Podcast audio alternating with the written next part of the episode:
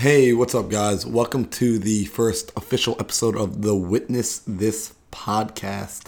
This is your host, Marlon Johnson, and the whole purpose of this podcast is to sit down with some of your favorite athletes and really dig into their mindset, understand their history, how they think, and where they're going with what they're doing. So, we're starting off this first episode with some heavy hitters. We have Giles and Keelan from Modus Projects. We were able to sit down together at Woodward and go over a lot. We touched on raising brands and teams. We go heavy into building a business, leadership, and near the end, we also begin to touch on some mental health. So sit down, plug your headphones in, give it a listen the only thing I ask is if at the end of this podcast you feel that you received any sort of value, I want you to please share this. Share this podcast with somebody else.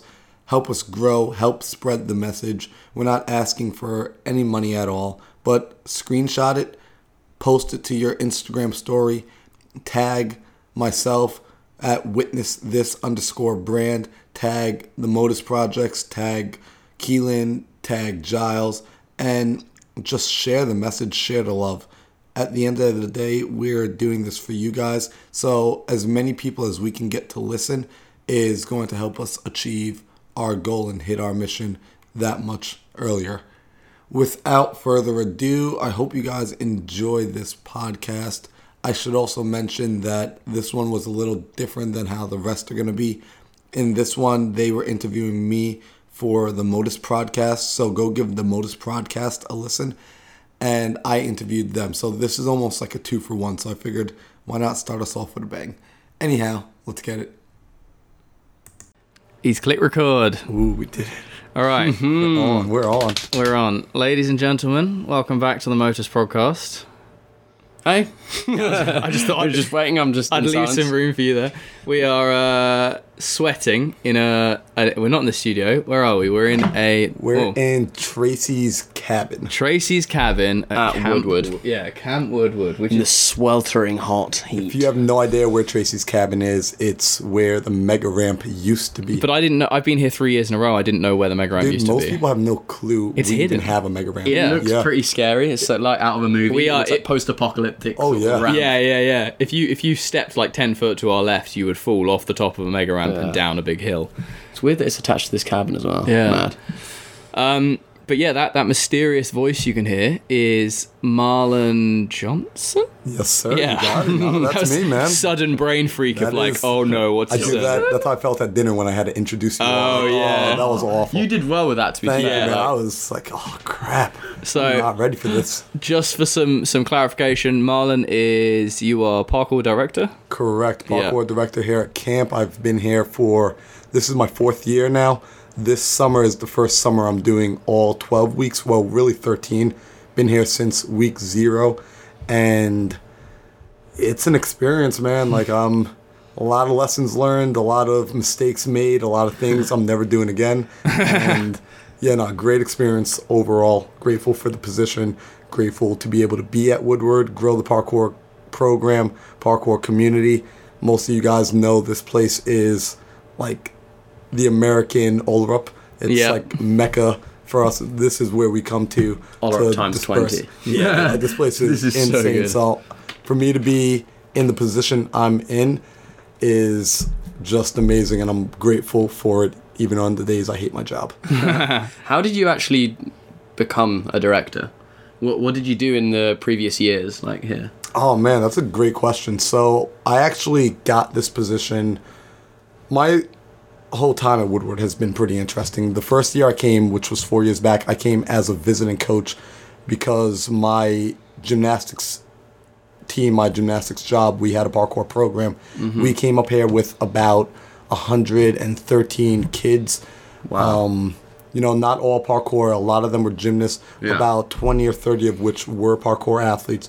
However, when you come to Woodward with a team that big, you start to get the VIP treatment. So hmm. we had a golf cart. We stayed at the lodge. I got to just do what you guys are doing, play around all week. I was having an amazing time. Yeah. So much so that I got to interact with everyone because I didn't have any responsibility here. That's cool. That let me make connections with all the right people. I made friends with everybody. And the next year, I applied for a job and came back, and I worked as a coach for a week. I came as a visiting coach again the next year and worked as a coach for one week. So I stayed for two weeks.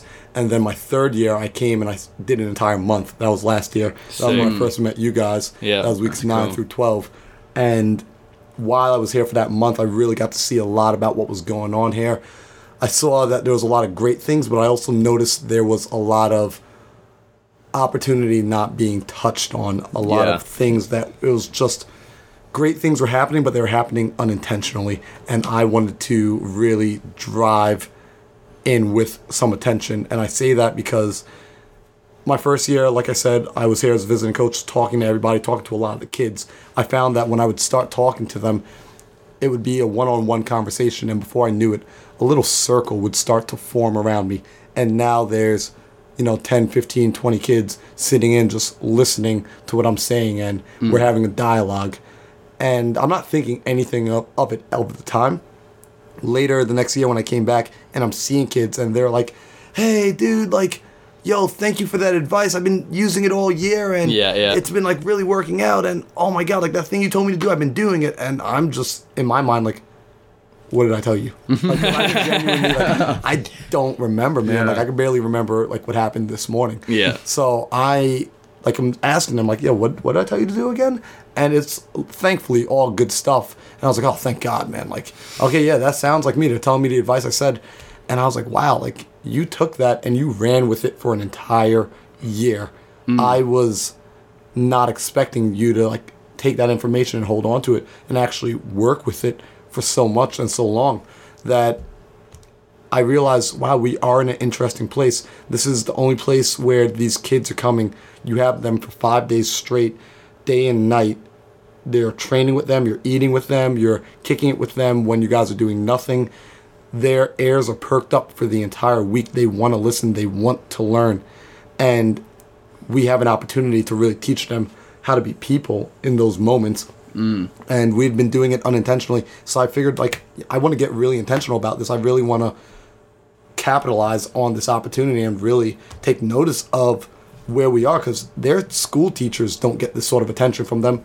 Mom and dad don't really get this sort of attention from them. Yeah. Even some of their religious leaders, like, you know, like no one's getting this sort of attention from them and then having them this unfiltered for that long of a period of time. So, Yeah. like, summer camp is oh my god woodward is just like a place where we could do that with them so i reached out in the off season this past winter and i let them know like hey any way shape or form i can help.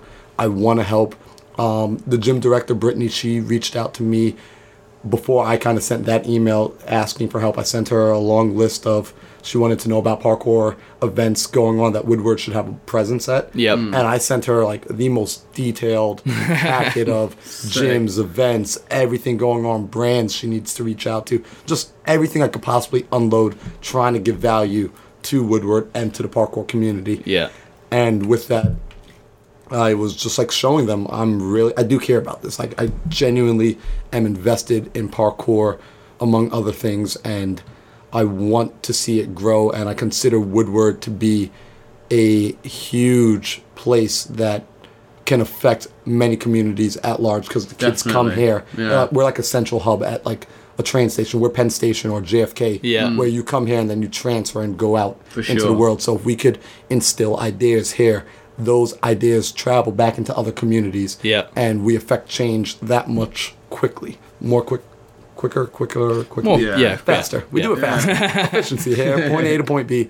So um, yeah, I got the position just by reaching out, letting them know how interested I was, working for camp in the off season since January, uh, working as a lead and working as one of their. Um, we're working with the marketing team and promoting for camp. That's how I started. So is this out you your is this essentially your full time job now as of January? I would not fully say so, but yes, in a sense. Yeah. It is Okay. like I worked part time for camp, and then I was still working funny enough, like part time in an animal hospital back home. Oh, really? And I also cool. started up my own thing where I was renting space from a CrossFit gym and doing strength and conditioning programs Sick. for like young parkour athletes. Cause I was tired of seeing the 15 year olds with arthritis who have the skills and the tricks, but they just don't condition the body. Yeah, 'Cause yeah, They don't yeah, yeah. see it as a need. They're like, oh, I can do it. Like, but that's a whole nother conversation, man. I can talk about that. There is so many people who have good knowledge about the human body here. Like, so I Oh, know yeah. Hen- Yeah. Henry's really good. Oh, uh, Henry's brother as well, Mason. Yep. I'd be, I had like a big talk with him about my ankles, and I've been basically just doing everything he's been telling me to, and it's like working pretty well. But everyone seems to like treat themselves properly, which is good. Um, But I think, like we were saying earlier, and I think we said before on the podcast, like when you are training and you're in like a movement environment, other people are movement minded, and like it's. I mean, Nate's the prior. Like I, I always Oh, yeah, bring up Nate. You're Yeah, sitting in yeah. gym, you'll you'll look over, and Nate will be stretching. Right. Like, there'll It be some, makes- there's always someone looking after themselves, Yeah, and you're like, oh. I should do that. yeah, yeah, and So- there's that many people doing it. It just kind of yeah. Yeah. It's That's interesting. A little bit God- of inspo. I'm sure you guys um, have talked about this in past on past episodes. so I believe I heard it here as well, Uh-huh. where a lot of the athletes, you know, with their Instagram clips, you're only seeing the highlights. You're not Yeah. seeing what's Yeah. going on in the other 23 hours of the day. Yeah. And that's where you know the kids, their brains, or even adults, your brains are filling in the rest of the picture with what you believe is happening. And Mm-hmm. if every video is bigger, bigger, and bigger, I'm assuming, dang, this dude's just sending, sending, sending when Yeah, he's yeah, yeah, yeah. even when he's not recording. And you know, I'm here at camp. I'm in a blessed position where I get to hang out with the pros, meet you guys. We had Nate here earlier this summer. We talked about you know what the rest of the routine looks like. What does it look like when the cameras aren't rolling? Mm. And that's where we find out. Oh, he's he's stretching. He's taking care of his body. He's thinking about eating healthy. He's reaching out to physios and to personal trainers and getting programs created and he's contemplating how do I make it to the age of 40 as a mover and a Yeah. practitioner. Yeah, yeah, Not yeah. just- saying similar things last time Rather than burning right? out, yeah. yeah, Right. It's so cool. Yeah. You know, like so longevity is it's big for me. Um here one of my main goals at camp as a director, one of the basically the mission for me is among a few things, like the main main mission is teach the kids how to be people and develop their mindsets because in the past all we've ever focused on is developing the movement and Yeah. that's great now we're at the point where that system runs automatically Yeah. just coming to camp i could pull all my coaching staff away from camp and just let the kids come here with the pros and the movement is going to level up anyway because it's more so the environment It's, I mean, it's facilities, isn't it? Like, there's some kids will come here and they've never been on a trampoline or had a foam pit, and Right. then they're like, "Oh, and now I can try this thing." Yeah. So Right. that's a given, but it's like, what else can they get from it? And it's also just the energy of like, yo, I'm training with people that want to train, that want to progress, Mm. yeah. that are thinking about it as much as I'm thinking about it, and I don't feel like an oddball here, and they're giving me little tips and tricks here, and like you guys were just came, we just came from the staff demo. How Yeah. high was the energy in there? Yeah, like, yeah, yeah. So cool. I was sitting still. I was on my computer trying to get some emails sent and work done, and I started to get the feel that I want to go and train right now. Yeah. and I'm like, wow, the energy in here is beyond stoke right now. It is mad. So just, I mean, well, there's two things I want to say because I probably should have mentioned at the start. Marlon is basically going to use uh, this podcast for Woodward are, are going to start a podcast, right? Yes, sir. So this this will also appear on there. Um, so regarding m- what you're about to hear, there's probably going to be some back and forth because he also wants to ask myself Us. and Keelan some stuff. Yes. Um, but just to so just one sort of question I have is re- regarding parkour at Woodward is, and the staff demo is a good segue, is that it we were at the staff demo, which was for cheerleaders and gymnastics and that's it, right? Like tumbling and stuff like that. Mm-hmm. But also at Woodward, what is famously known for is skateboarding, BMX, scooter, and things.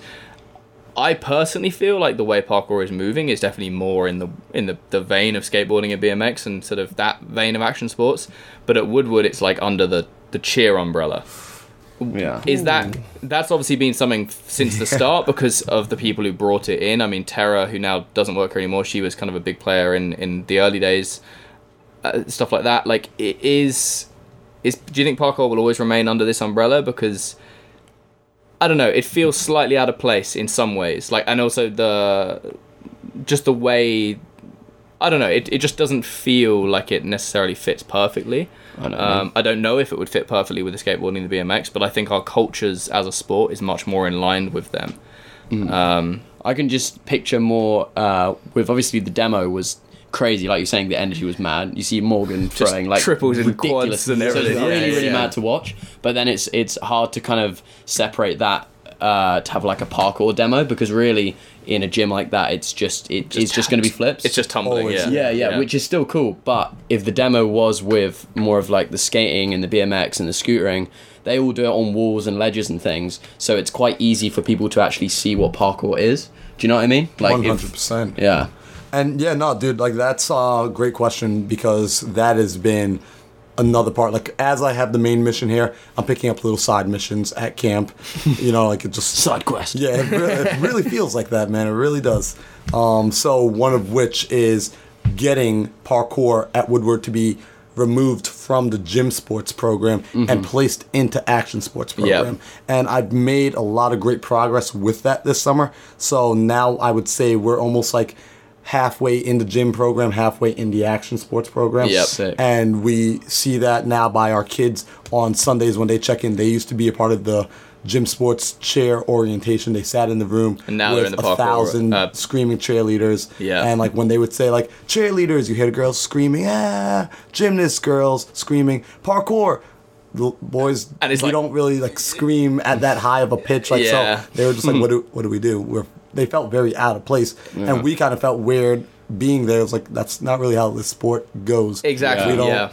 scream for no reason. I'm reason. so happy that you're the person oh, dude. Yeah, in charge yeah, of this yeah. because you really get it. Like you I understand. appreciate that. And I feel man. like I mean I came first time here four years ago now, and back then it felt like we kind of wandered around camp, and parkour was a much smaller thing, and the park existed, but it was it was fairly new, and it felt very much like the kind of skaters and the BMXs, like the just the vibe. It just they were like, who the hell are these guys, kind of thing. And now you walk around, and they're like, oh, you parkour, oh, sick. Like Johnson was doing lines in the skate park yesterday, and they were Oh, like yeah. loving it. Like there were skaters willingly, like because we were we typically won't go and film in the skate parks when they're busy because it's not our space.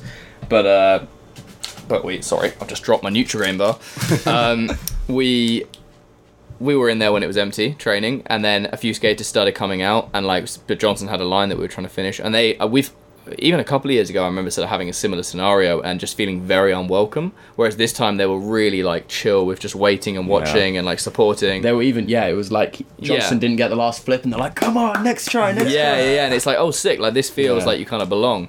Um, They were even like, "Is he pro? Is he pro?" Yes, and it's sick that they get hyped that it's like, well, we're not the same sport. Yeah, like they don't know gonna- how it. They don't know if he's famous, but the fact that he could be a pro, they're like, oh shit. Like, Yeah. Right. Exactly, You know, yeah. and that's cool, man. I'm happy to hear that because that was literally like I, I could show you guys in my notebook like things I've written down before Mm. camp started, and I wanted that sort of energy to come about where the parkour guys go into the skate space and the skaters are stoked to see Yeah. them. And it's mm. just like, whoa, that's parkour. Like, yeah, show them how cool it is. Yeah. And I figured, okay, what's the best way to make it so that we're accepted when we show up? People aren't just thinking like, oh, there's the lame dudes that jump on things again. Mm. I decided like, okay, let's go get friendly with the action sport directors. Like, let me go meet those guys, figure out mm. what they're about, figure out what their mindsets about, what they got going on. The action sport directors here at camp are some of the coolest dudes I have ever met in my entire life. Sick. Amazing athletes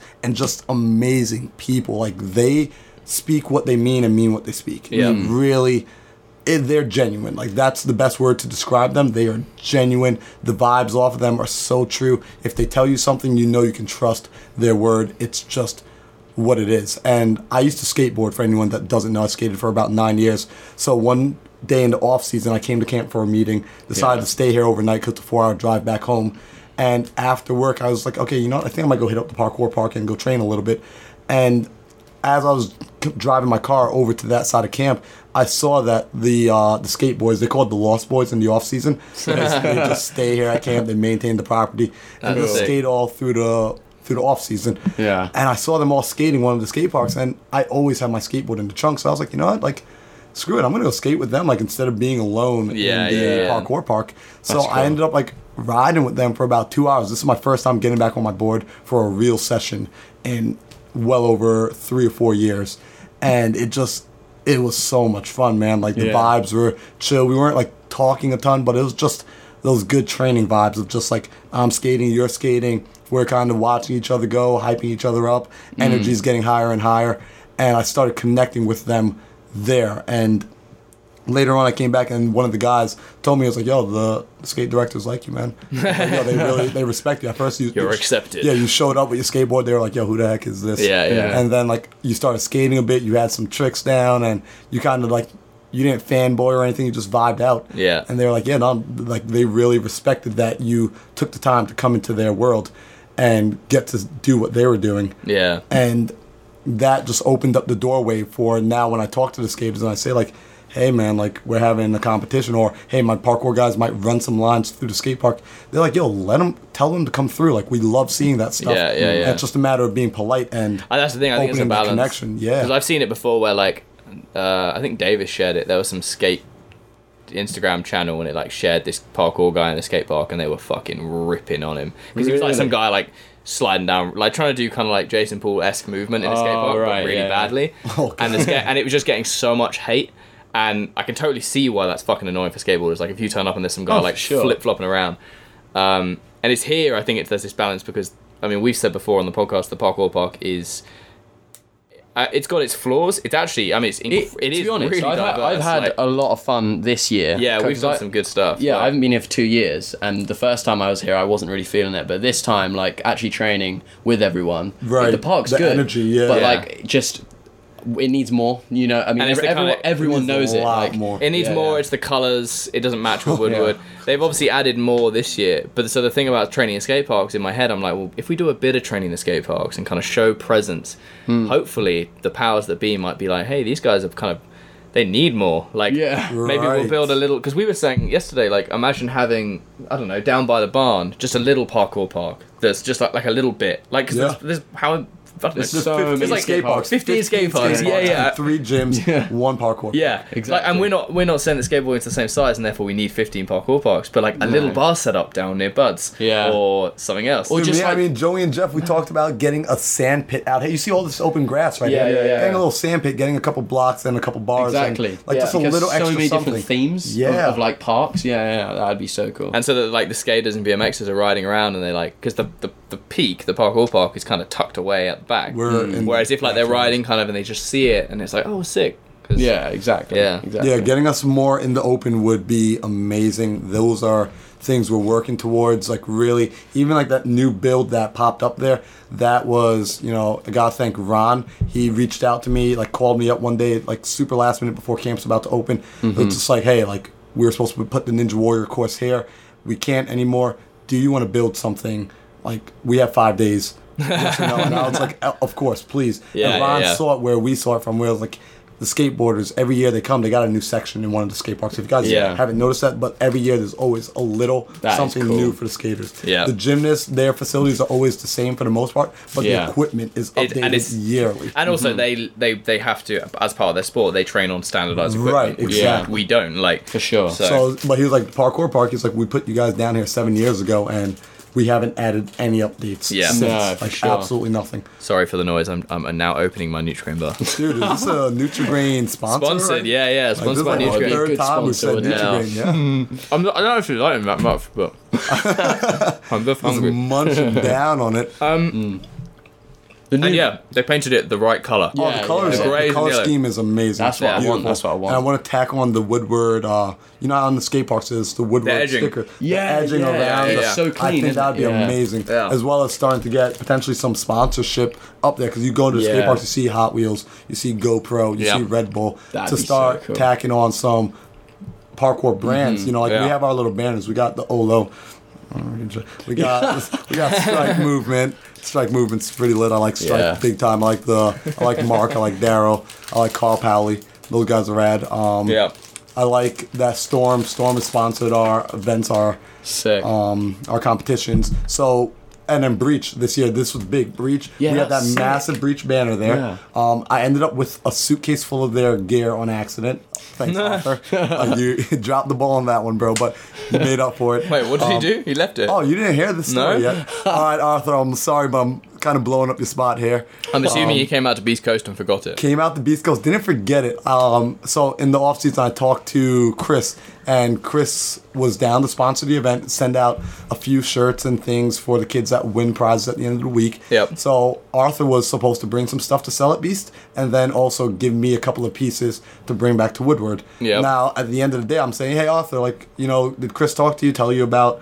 What you're supposed to do? He's like, yeah, yeah, yeah, yeah. Um, everything's in the red suitcase. Just you know, take the red suitcase. and I was in such a rush. My guys, my team was rushing me out, and they're ready to get into the car. We got a big drive home, so I'm like, all right, like the red suitcase, yeah. He's like, yeah, yeah, yeah, yeah. Like just um, you know, take it. Everything's in there for you. And I'm like, all right, cool. I picked the suitcase up. I'm going because my guys are calling. I got like five bags on me. Like I just got a lot of equipment and a lot of things. Kyle was also out there sponsoring Woodward for the summer. And I get into my car, throw it all in, drive home, and when I get home, I finally look at my phone, and Arthur's like, "Hey, did you uh, take that suitcase?" And I'm like, "Yeah, why?" He's like, "Oh." and like so, I open up the suitcase and I look inside, and there's just way too many pieces. Of Yeah, yeah. There's like sweatpants, sweaters, Well, like everything hats, he was gonna sell at socks, like everything, t-shirts, Wow. and I'm just like, "Oh man." So you know, rather than mailing it back, I reached out to Chris. I was like, "Hey, you know what? Like your stuff's already stateside. Yep. The um the kids out here never get to touch and feel your stuff before they buy it. Is there, you know, like I'll just sell it for you. Like, do you want me to sell it for you? Like, we'll just unload it here. This way, I figured it gets value to the parkour community because now I know personally I like to touch things Yep. before I Yeah. buy it. So now the kids get to f- touch and feel, and I'm not gonna ship it back for you to ship it back over for them. Yeah, yeah, yeah. Um, so then, when I came to Woodward, as I was here, um, I like also like had my own things I was selling, and it hit me that one day I was like, why don't I try putting this stuff in the skate shop, like you know that way like because.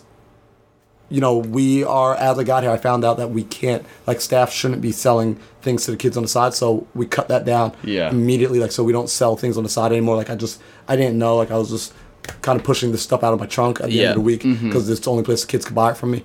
And figured, all right, let's get into the skate shop. And I was able to get my gear and breach gear into the skate shop as like the first two parkour brands. That's so and cool. It like when I first got like I got my stuff in there as a tester. Chris was still figuring out what prices he wanted to charge them Yep. when I presented him the idea. So he took a little while to say yes to putting it into the store.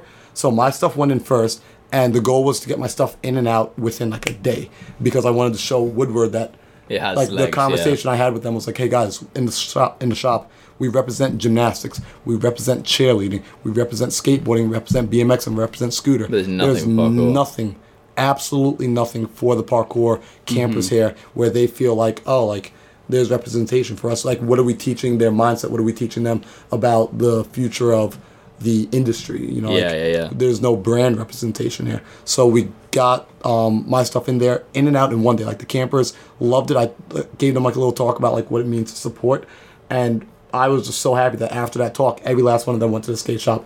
We sold out. Boom, one day. Sick. Awesome. Then Mad. when Chris finally said yes and we got his stuff in there, unfortunately, the first week we got his stuff in there was a big G Champ week. So Oh, really? that They- little talk weren't really about, about it. yeah, like, Yeah, they didn't care. But then the next week was a parkour week. Yeah. I had the conversation with them, and those kids went in, and I go into the skate shop later to check on the inventory, and they're like, dude, this, like all of your kids came in here to start buying stuff, and here's the crazy thing. Skaters started buying breach gear as well. Really? And that is like really where I That's wanted. mad. Like, once again, another one of the missions of camp was to get parkour recognized by the other action sports Yeah, and the skate Yeah, yeah, community. Because how many of us are following skaters? How many of us are following Nyjah Huston on Instagram and Yeah. Scooter Kids on? But how many of them are following any of us? Besides maybe Dom, Yeah, there's no like one- a select handful, but right? But mm-hmm. no one's really following. Like if they saw you guys' stuff, they would love it. If they saw Breach, they would love it. But they're mm. not aware of it yet. so sure. trying to get all of that out. So like I said, there's a million little side missions going on here. Yeah. And like that's why I keep this notebook so I could keep it all contained. But getting his stuff in there today, I think everything is gone from the store as far as breach gear, except for maybe seven pop sockets. sick. Um, so that's big in my eyes, and That you know I'm gonna sit down in the off season and talk to them about next summer reing up on gear for parkour. Yep. And getting maybe I want three to five brands in the store for the kids, That'd so be that really the cool. community could grow. They can see that we're out there. They can just see that this thing isn't just being maintained because that's what it felt like for the last couple of years. We were mm-hmm. just maintaining, and I don't believe in maintenance. You're either growing or you're dying. Yeah. Those- Yeah. That's just my opinion, but that's what I hold true as one of my core values. So I'm all about the growth and seeing us get there and working. I know that it only happens from putting in the work and just creating the opportunities. Like learning to be an opportunity creator is what I've been doing with the last three months, or not even the last six months of my life. Like mm-hmm. trying to figure out how to do that so we can I can create a platform for this community for the athletes to build the infrastructure. This is a billion dollar industry with no infrastructure built or very little Yeah. Yeah. infrastructure built. So we can't really tap the mines. We can't tap into the, the oil wells Yeah, of our community. Just to, um, I mean, you- you've obviously got your notebook here, which I've, I've you, you are very list driven like me, but I think you take it to another fucking level. Like, I think you are planning and, and sculpting and, and yeah, and to, yeah. Because I mean, I brought my I brought my list book here and, and I've used it a couple of times because on in this mode I'm just like yeah cool we'll, we'll relax and we'll do whatever. Yeah. regarding like your roles just here you i feel like you have a lot of things to do. And you have, you keep talking about these like side missions and things. Like what's what's an actual role as a job role from woodward? And then also what are like it, it feels like you've got a hundred fingers in a hundred pies. Like Dude, I mean, Pies. it really it does feel like that to me as well.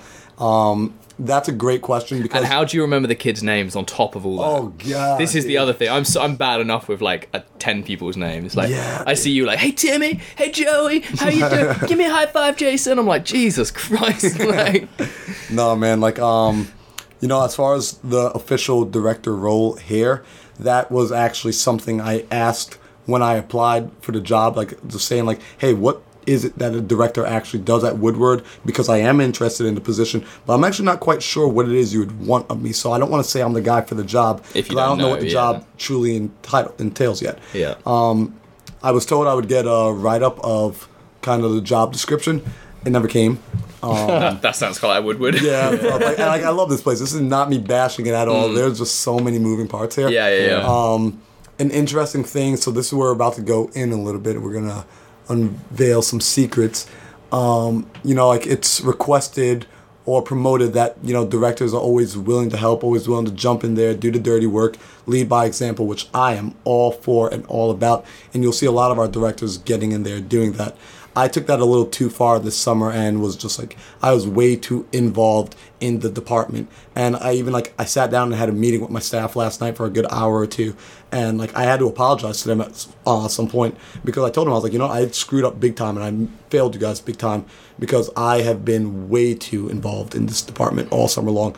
I've been showing up to every instruction and mandatory, every open gym. oh, so you technically don't actually have to like. I have to. They put me on five, so there's 15 sessions. Yeah. I'm technically being paid for five of those sessions. Oh, I've been pretty much at all 15, as well as Wow. interacting with them in between, and then doing these sort of things like this interview. Like this isn't like a part of the job description. This is just what I see Yeah, will help yeah, the yeah. program and community grow bigger and better.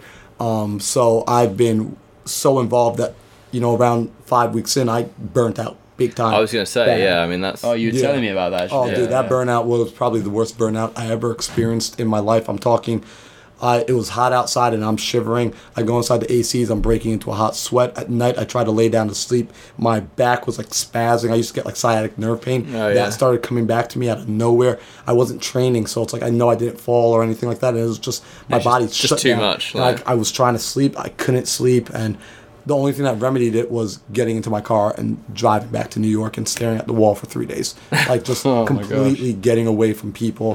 Hmm. Because I'm just here, you have nonstop human interaction. It is like you. Um, there's nowhere. Even just trying to, we're just trying to find a room to do this podcast. Right. Just trying to find somewhere we can guarantee won't have somebody walking through it for the next hour and a half. Right, It's because there's insane, like- over a thousand people here. You Yeah. know, like and it's 98 acres, but still, like a thousand people that are action sport oriented on bikes and wheels. They Oh, they're gonna get around quickly. fast. Yeah, aren't yeah, yeah.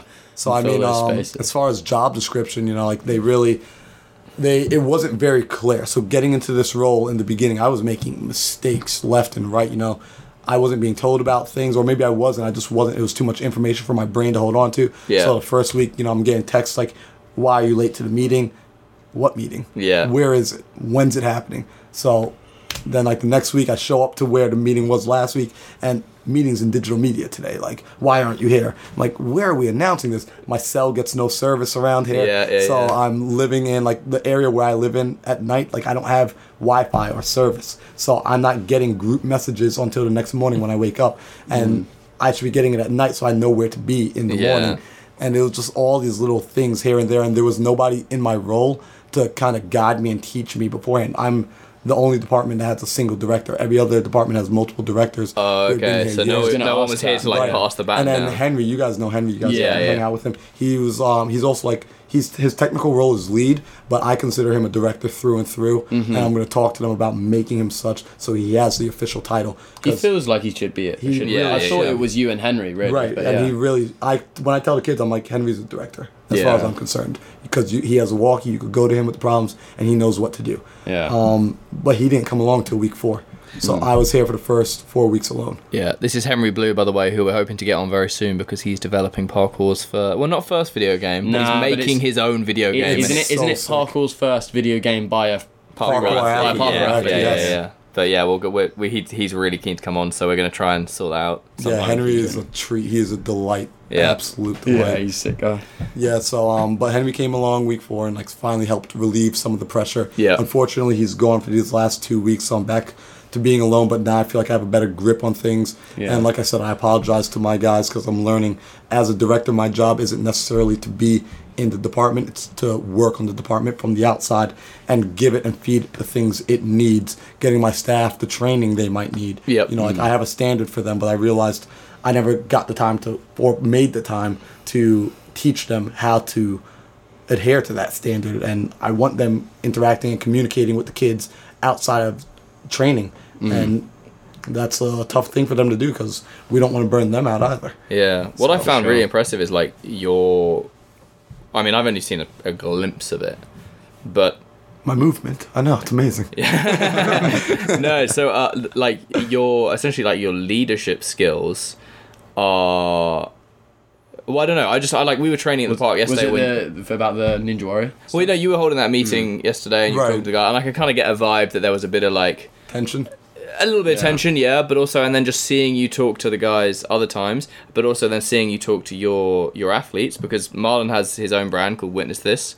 Um, how many athletes do you have? We have on that on that team we have Sam Wiseman, Nick? Ambelo, Paulie Marco. Sam is a monster. Sam, if, what's his next surname? Sam Wiseman. Sam Wiseman. If you don't, if you're not aware, he's a freak. Well, he's not freak, a freak. of nature. He's a wise man. He works hard too. Like he's talent. He- He, he's what talent looks like when it works hard. Like Yeah, that's the yeah, yeah, epitome yeah. of like talent. he working is a next level athlete. Eats a bit too much cereal though. I mean, dude, all of you like elite athletes are sugar fiends, man. Like, I've been I've been watching Woodward, bro. I watch all the elite athletes across the board, sugar fiends. Yeah, yeah, yeah. Like anyone like want to try and dispute that? Like, The food here is tough to like get away from the sugar. I think. yeah, oh, that's all they give you. Yeah, Like, but yeah, so I, I've just noticed that like compared to someone like me, like I feel like I should be in a role where I'm with the guys. Like and in a scenario like this, there's the athletes, and they're all 18, 19 now. So I'm kind of like, well, I don't want to be some boss man, but also I like. I have aspirations for the brand. I have aspirations for them, and I'm like, oh, maybe I should like take them aside and be like, hey, why are you why are you not training so much today? Or like, what's what's up? Like, blah blah. blah. But I don't because I'm kind of I, d- I don't know. I don't know if I should be stepping into those shoes. With you, I've seen you like step into these leadership skills, uh, uh, shoes, and like and have sit down talks with people and and boost them up and things. And I can hear these things, stuff you're saying,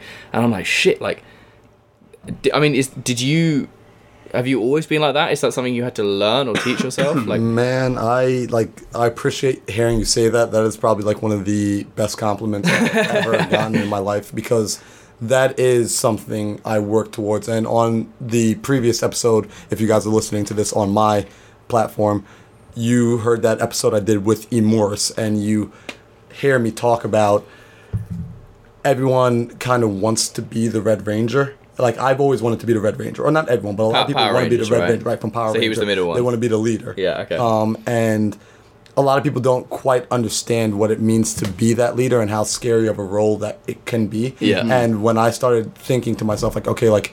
I do want to be a leader. I want to be the Red Ranger. I've always wanted to be the Red Ranger, and I acknowledge that. have you ever done the personality test? The like 16 personality. Yeah, I have actually. Did you come out as leader? I came out as a protagonist. I like Um, that was like Oprah Winfrey, Uh, okay, Obama, yeah, yeah. Barack. Because I came out as leader, and I was like, Oh, fire! but I was like, uh, really? Like, uh, am I? I got that can't even thing like on my phone. Right And I like now. read through all the stuff, and I'm like, I can see that kind of, but also No, like, yours was yours was very. It, but yeah, you. when they when you did It- the, the it- video summary, it was like there were so many things. I was like, It was the little fair things. play. It was the little things where it was like you don't agree with certain. yeah, there were like Yeah. certain things. But yeah, I, I don't know. Like I feel like maybe I need to be doing more like homework or or even trying harder to maybe become slightly more of a leadership role.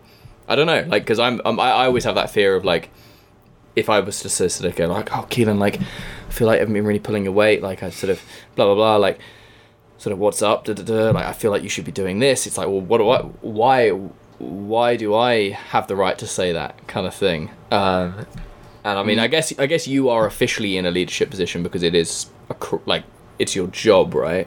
Right, So I mean- there's a little bit more justification. Whereas like now Keelan's 19 and I, I haven't paid for his trip here, so it's really if he just goes, oh fuck off, I'm not doing any training this week. I'll be a bit like Keelan, you should probably get some clips, but I can't really force that. right. And it's that balance, yeah. I mean, like definitely, like leadership is. Sorry about that, guys. Uh, leadership is definitely like something I've studied immensely. Like Yeah. really trying to take this role as serious as possible. Do this to the best of my ability to prepare my guys for this, to prepare them to be leaders for the future. You know, like I have um, core values that like are big for witness this for the brand. And if you guys look at this uh, lanyard I have, like I Oh, yeah, what the hell? like impact, transformation, leadership, integrity, and execution. Like these are core values Sick. that like mean a lot to me because with the guys like on the team that I'm leading, with the campers here, like the goal is to teach them to be leaders in their own right. Mm-hmm. Yeah, yeah, and yeah. Recognizing that at some point that even means like I pass the mantle to them and allow them to lead me, and I'm a follower. Yeah. And I know what it's like to already be a follower. So now I'm learning what it means to be a great leader and who are the people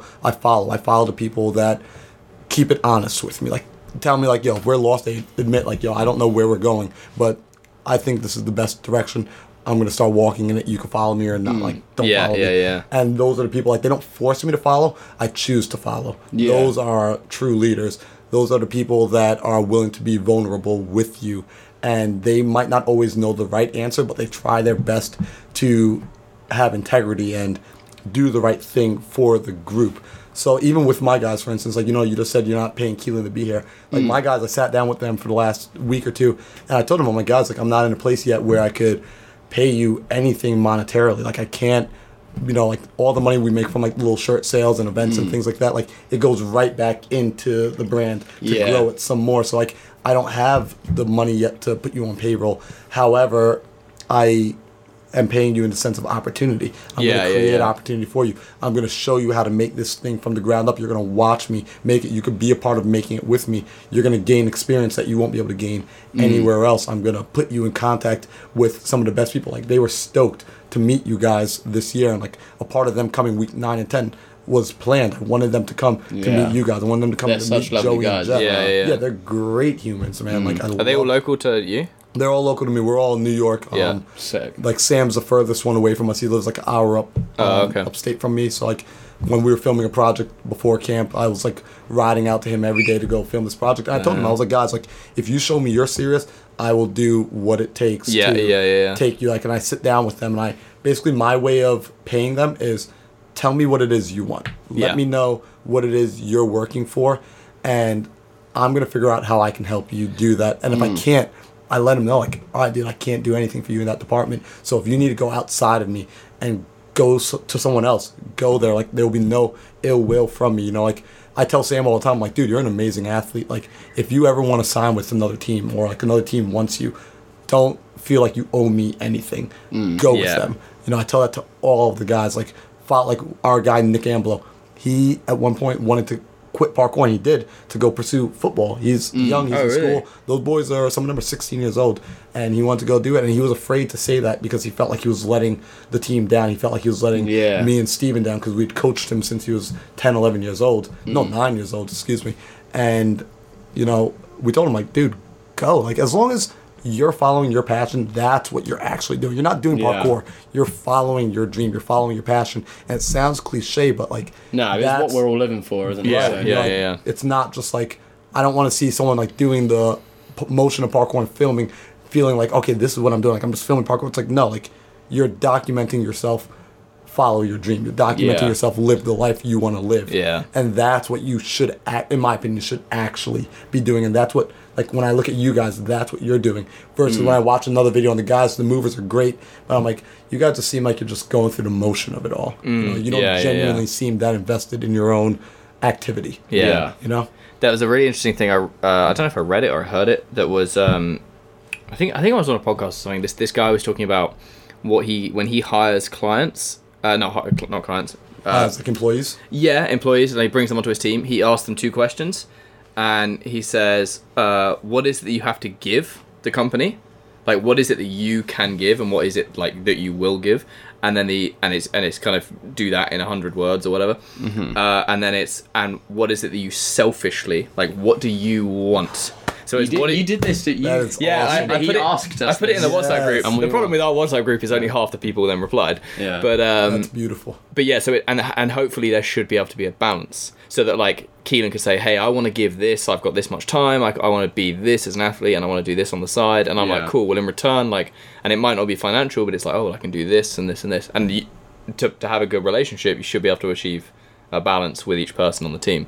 And, it, and if, if somebody wildly is like, I want 10 grand a month and a new camera and this, and I don't want to do anything, we're like, well, this isn't going to work. Right. So, this relationship just between us doesn't. also, Yeah. there's a really good book called um, Writing notes. Leaders Eat Last. I've heard of that book. Yeah, by Simon Simon Sam- Sinek. Yeah, that's the one. Yeah, yeah. It's got some really cool like stories of people who have done kind of impactful things. Whether it be the the one that sticks out in my mind, I think it's right at the start of the book actually, is a which makes it sound like I haven't read it, but I haven't because I listened to it on an audiobook. but uh, He's reading it now. this this guy who uh, he he's a fighter pilot and he saves like uh, his whole like squad basically by taking action that sh- was not necessarily the right action to take, but it was the right action in the moment kind of thing. It went against loads of like training and things.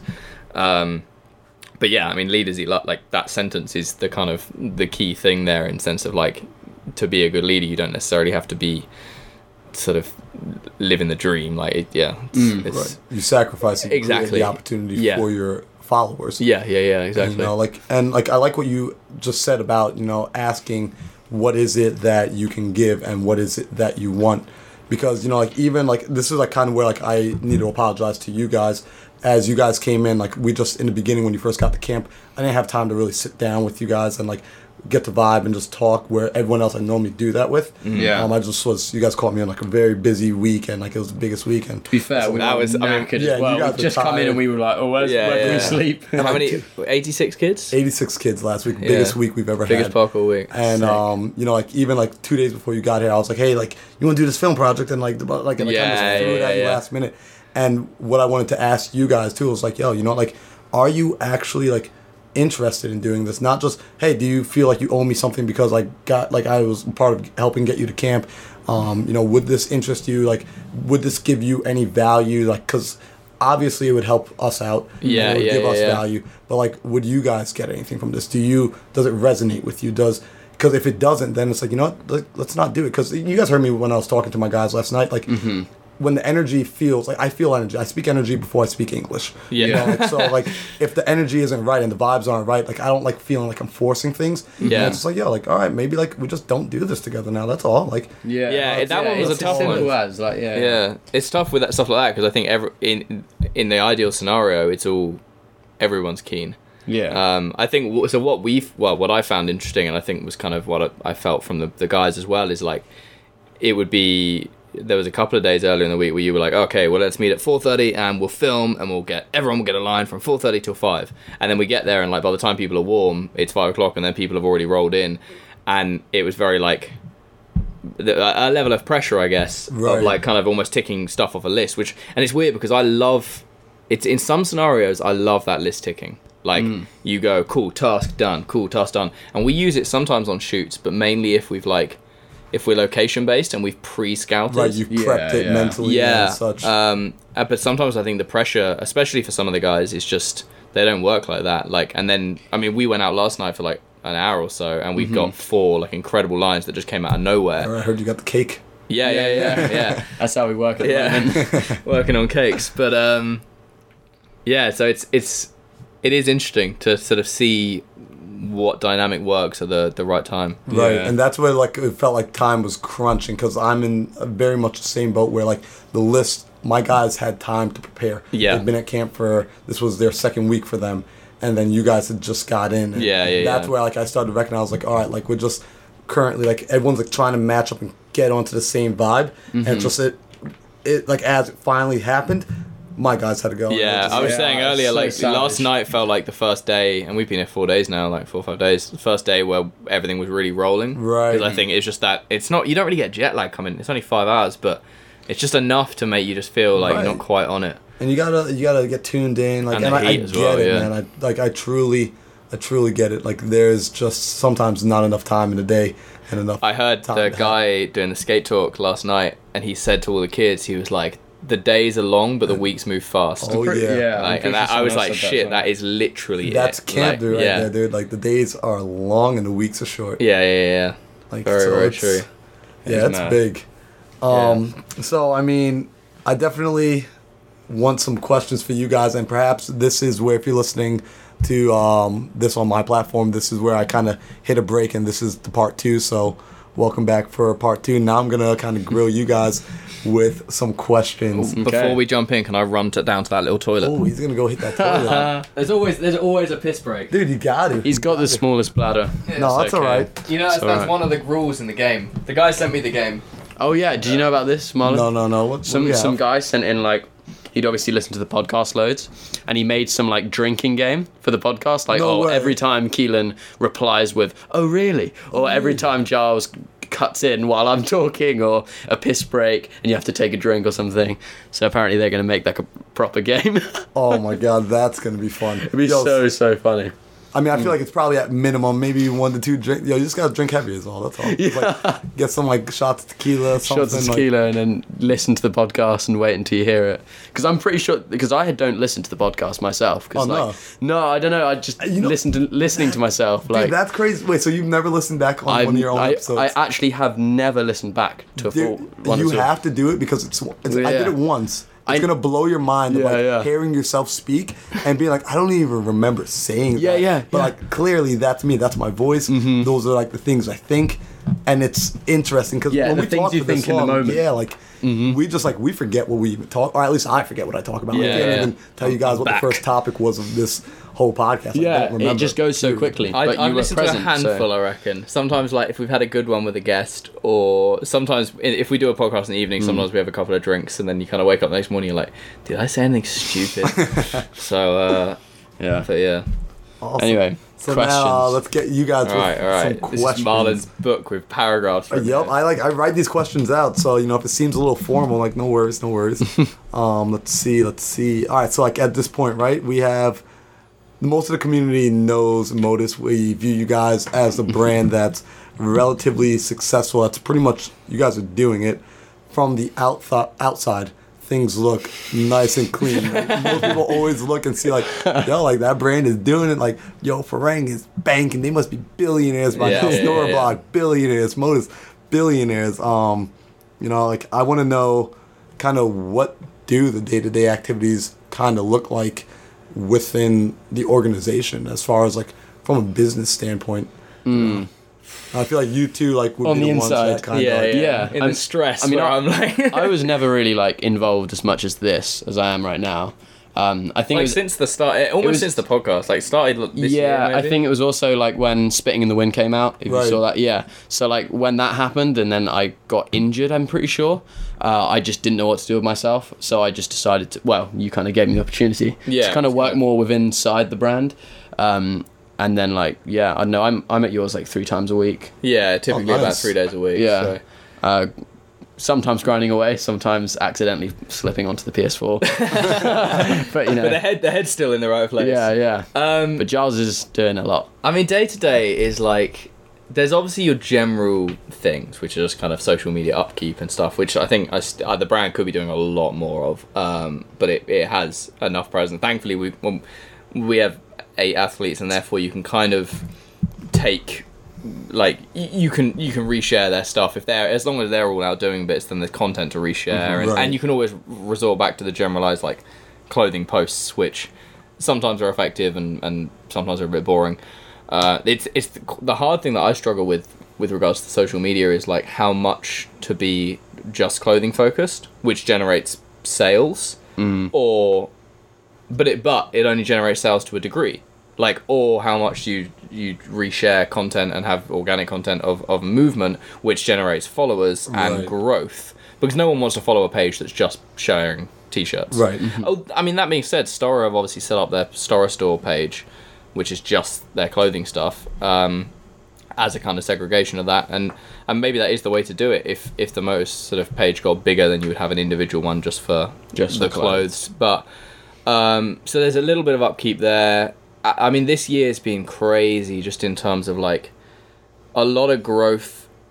It's all growth behind the scenes. Like I don't really feel like we've done a huge amount in the in the public eye, um, which is weird because I think that's where my like head game slipped because I'm like, oh shit, we're not doing anything.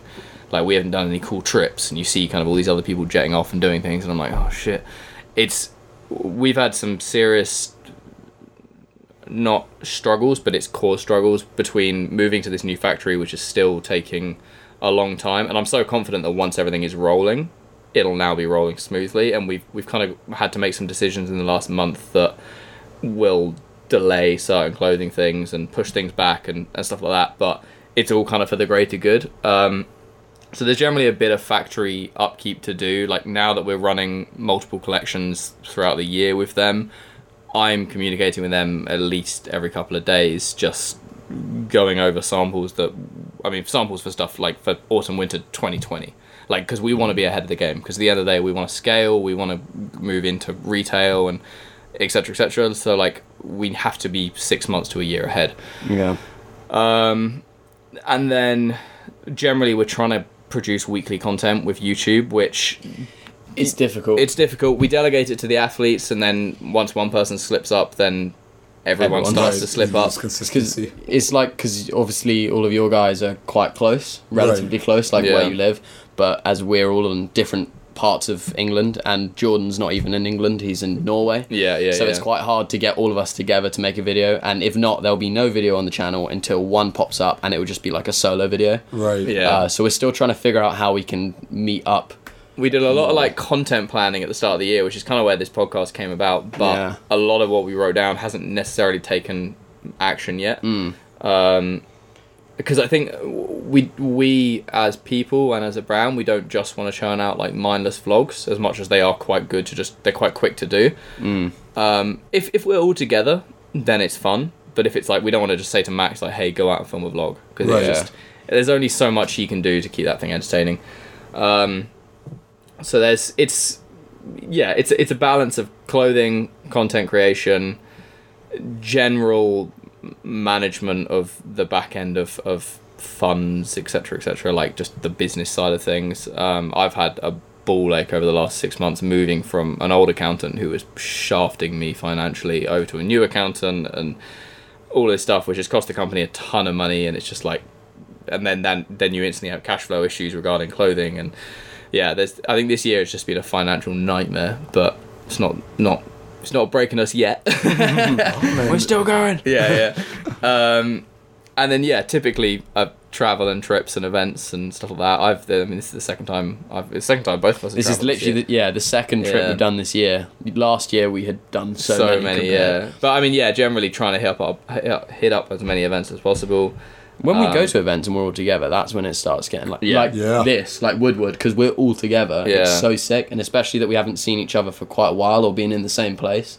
And I think that's why the videos suddenly just, you know, you know, like how yeah, when you capture stuff and it's just natural because it is just happening. Yeah, Right. Yeah, We're like- work, to anyone listening, we're working on kind of a longer form piece for the end of Beautiful. this America thing, Yeah. um, as well as a video for Woodward specifically as well, which is Mm-hmm. cool because they've given us that opportunity.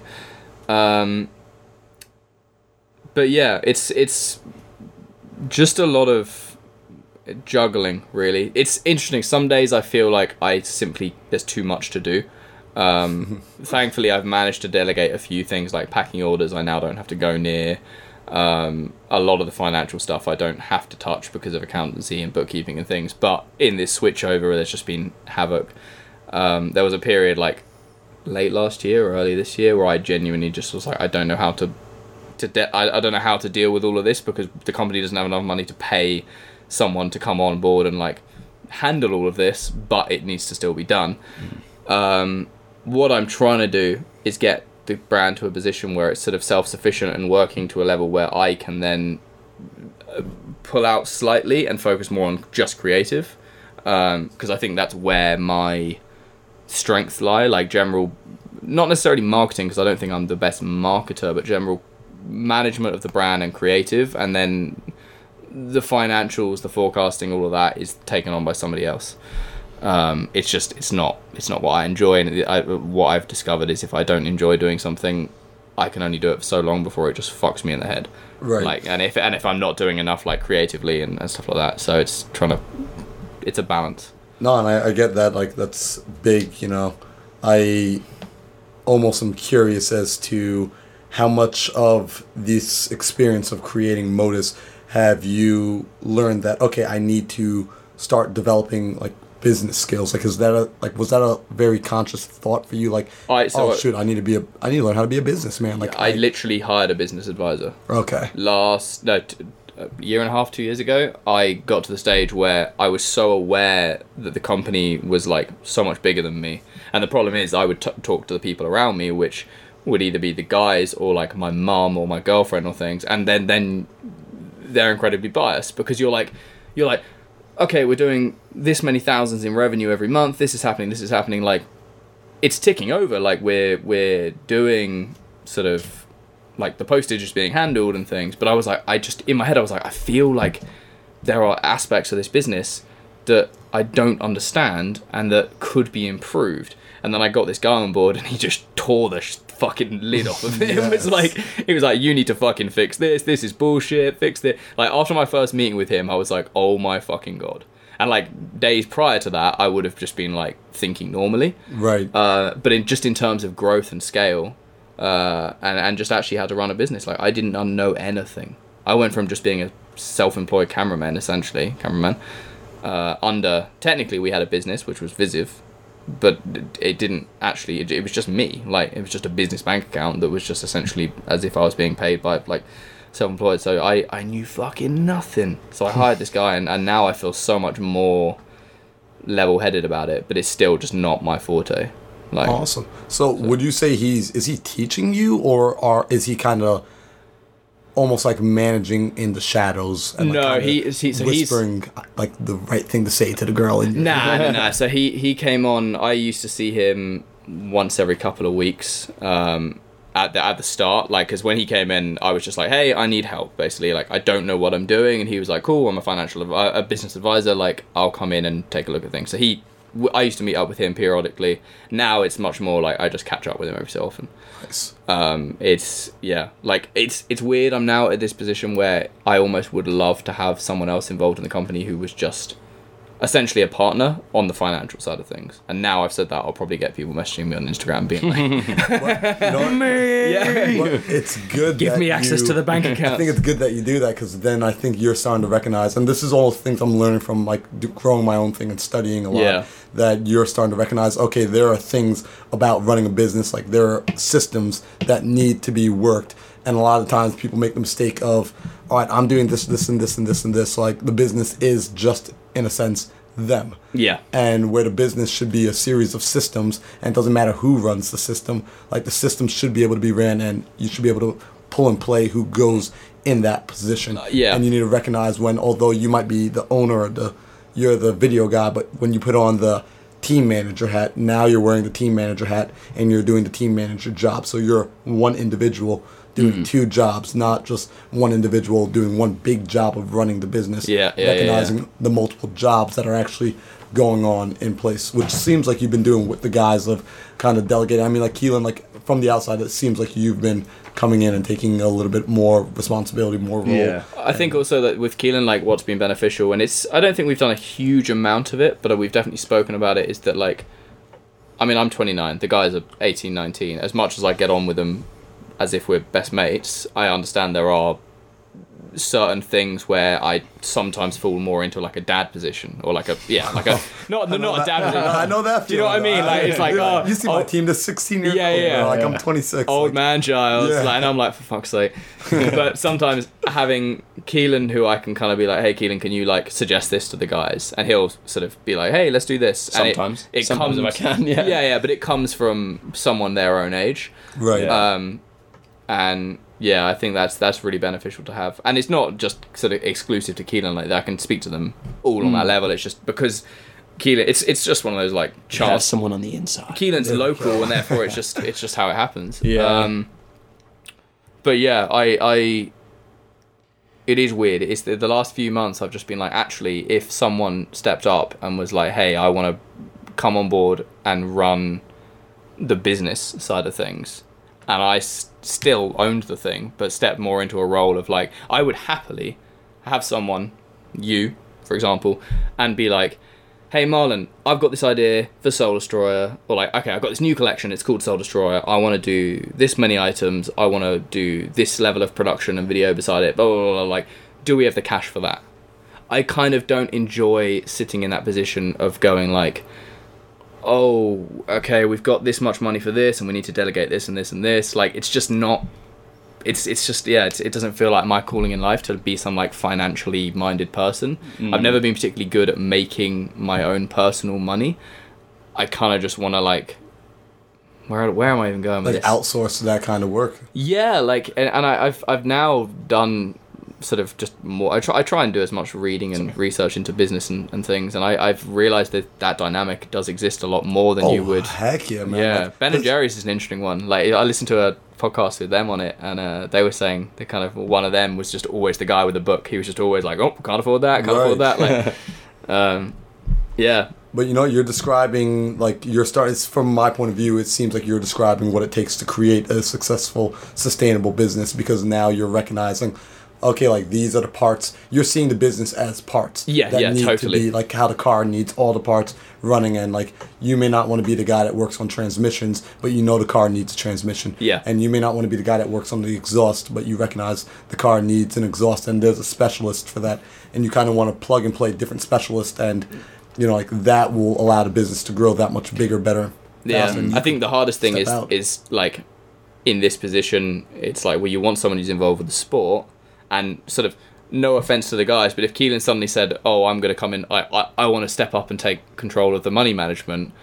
I'd be like, I'd be like yeah, yeah, yeah, yeah. I'd be like, really? like, are you sure about that? Yeah. um, I, I feel like parkour is a really hard pool of people Ooh, to yes. to pull. Like everyone wants to be the athlete or they want to be the creative. There's very few people who are like, "Hey, I'm a parkour guy and I, I'm interested in business, actual business." Oh my god, Like- you're, you're hitting on something right now. You really because this is something like there's a conversation I've been having with my guys over and over. Cause I'm really digging it into their heads, especially while some of them are young. That cool, you're all great athletes. Yeah. that's your skill number one. What's your skill number two? Yeah, yeah. yeah. Like we're not even gonna focus on skill number three yet. What's skill number two? Yeah. And like if you tell me you don't have one yet, that's a problem because now you're a bit of a one trick pony. and I think the obvious thing at the moment is athlete and creative, i.e., video photo. Right, those but are- a lot of people don't realize they have to actually work hard at the video photo. Right. You can't just make yeah. something that's good in That- the parkour community. Like it's yeah, yeah. It's its own skill. Like the same way you worked, you know, years on the movement, on the precision, on the flip, on the everything. You need to now go look at this other skill and go learn it just as well. Uh-huh, Like for sure. You, know, you just said the word businessman. Like being a businessman, that's a skill. Yeah, being a hard creative, too, that's a skill. Yeah, like getting into these other areas. Like as you guys even start this podcast, I'm sure you started learning things here, and you're recognizing you're learning different audio skills that you didn't have before. Yeah, yeah, And yeah. you recognize, oh wow, there's probably some dude out there that can just do all this crazy Because like stuff. I, I don't know, in an industry as big as something like skateboarding, I'd, like you think of the Berrics, which is that huge Oh, I love park. the Berrics. Mm. Yes. They probably are in a position where if they were like, "Hey, we want to do a Berrics podcast," they wouldn't just like wangle it themselves. They'd go, "Oh, that skater, that six skater, is also a producer. Let's bring him on board because he's a producer and he Yeah. understands." Right. It. And like that's his skill. Like he, that's his thing, and therefore there's his opportunity. And it's the same with Sure. like graphic design and right. all these other things. So I kind of got a question for you, Keelan. So you Mm. have been working with Giles. I'm curious from your point of view. You know, like you are the younger dude. You know, How much does he like- beat you? like- what is it? There's like a ten year difference between you guys. Pretty much, yeah, 19. yeah, yeah. Wow, I'm wait, 29, 29, 10 years. yeah. Yeah, ten year difference. That's cool. So, um,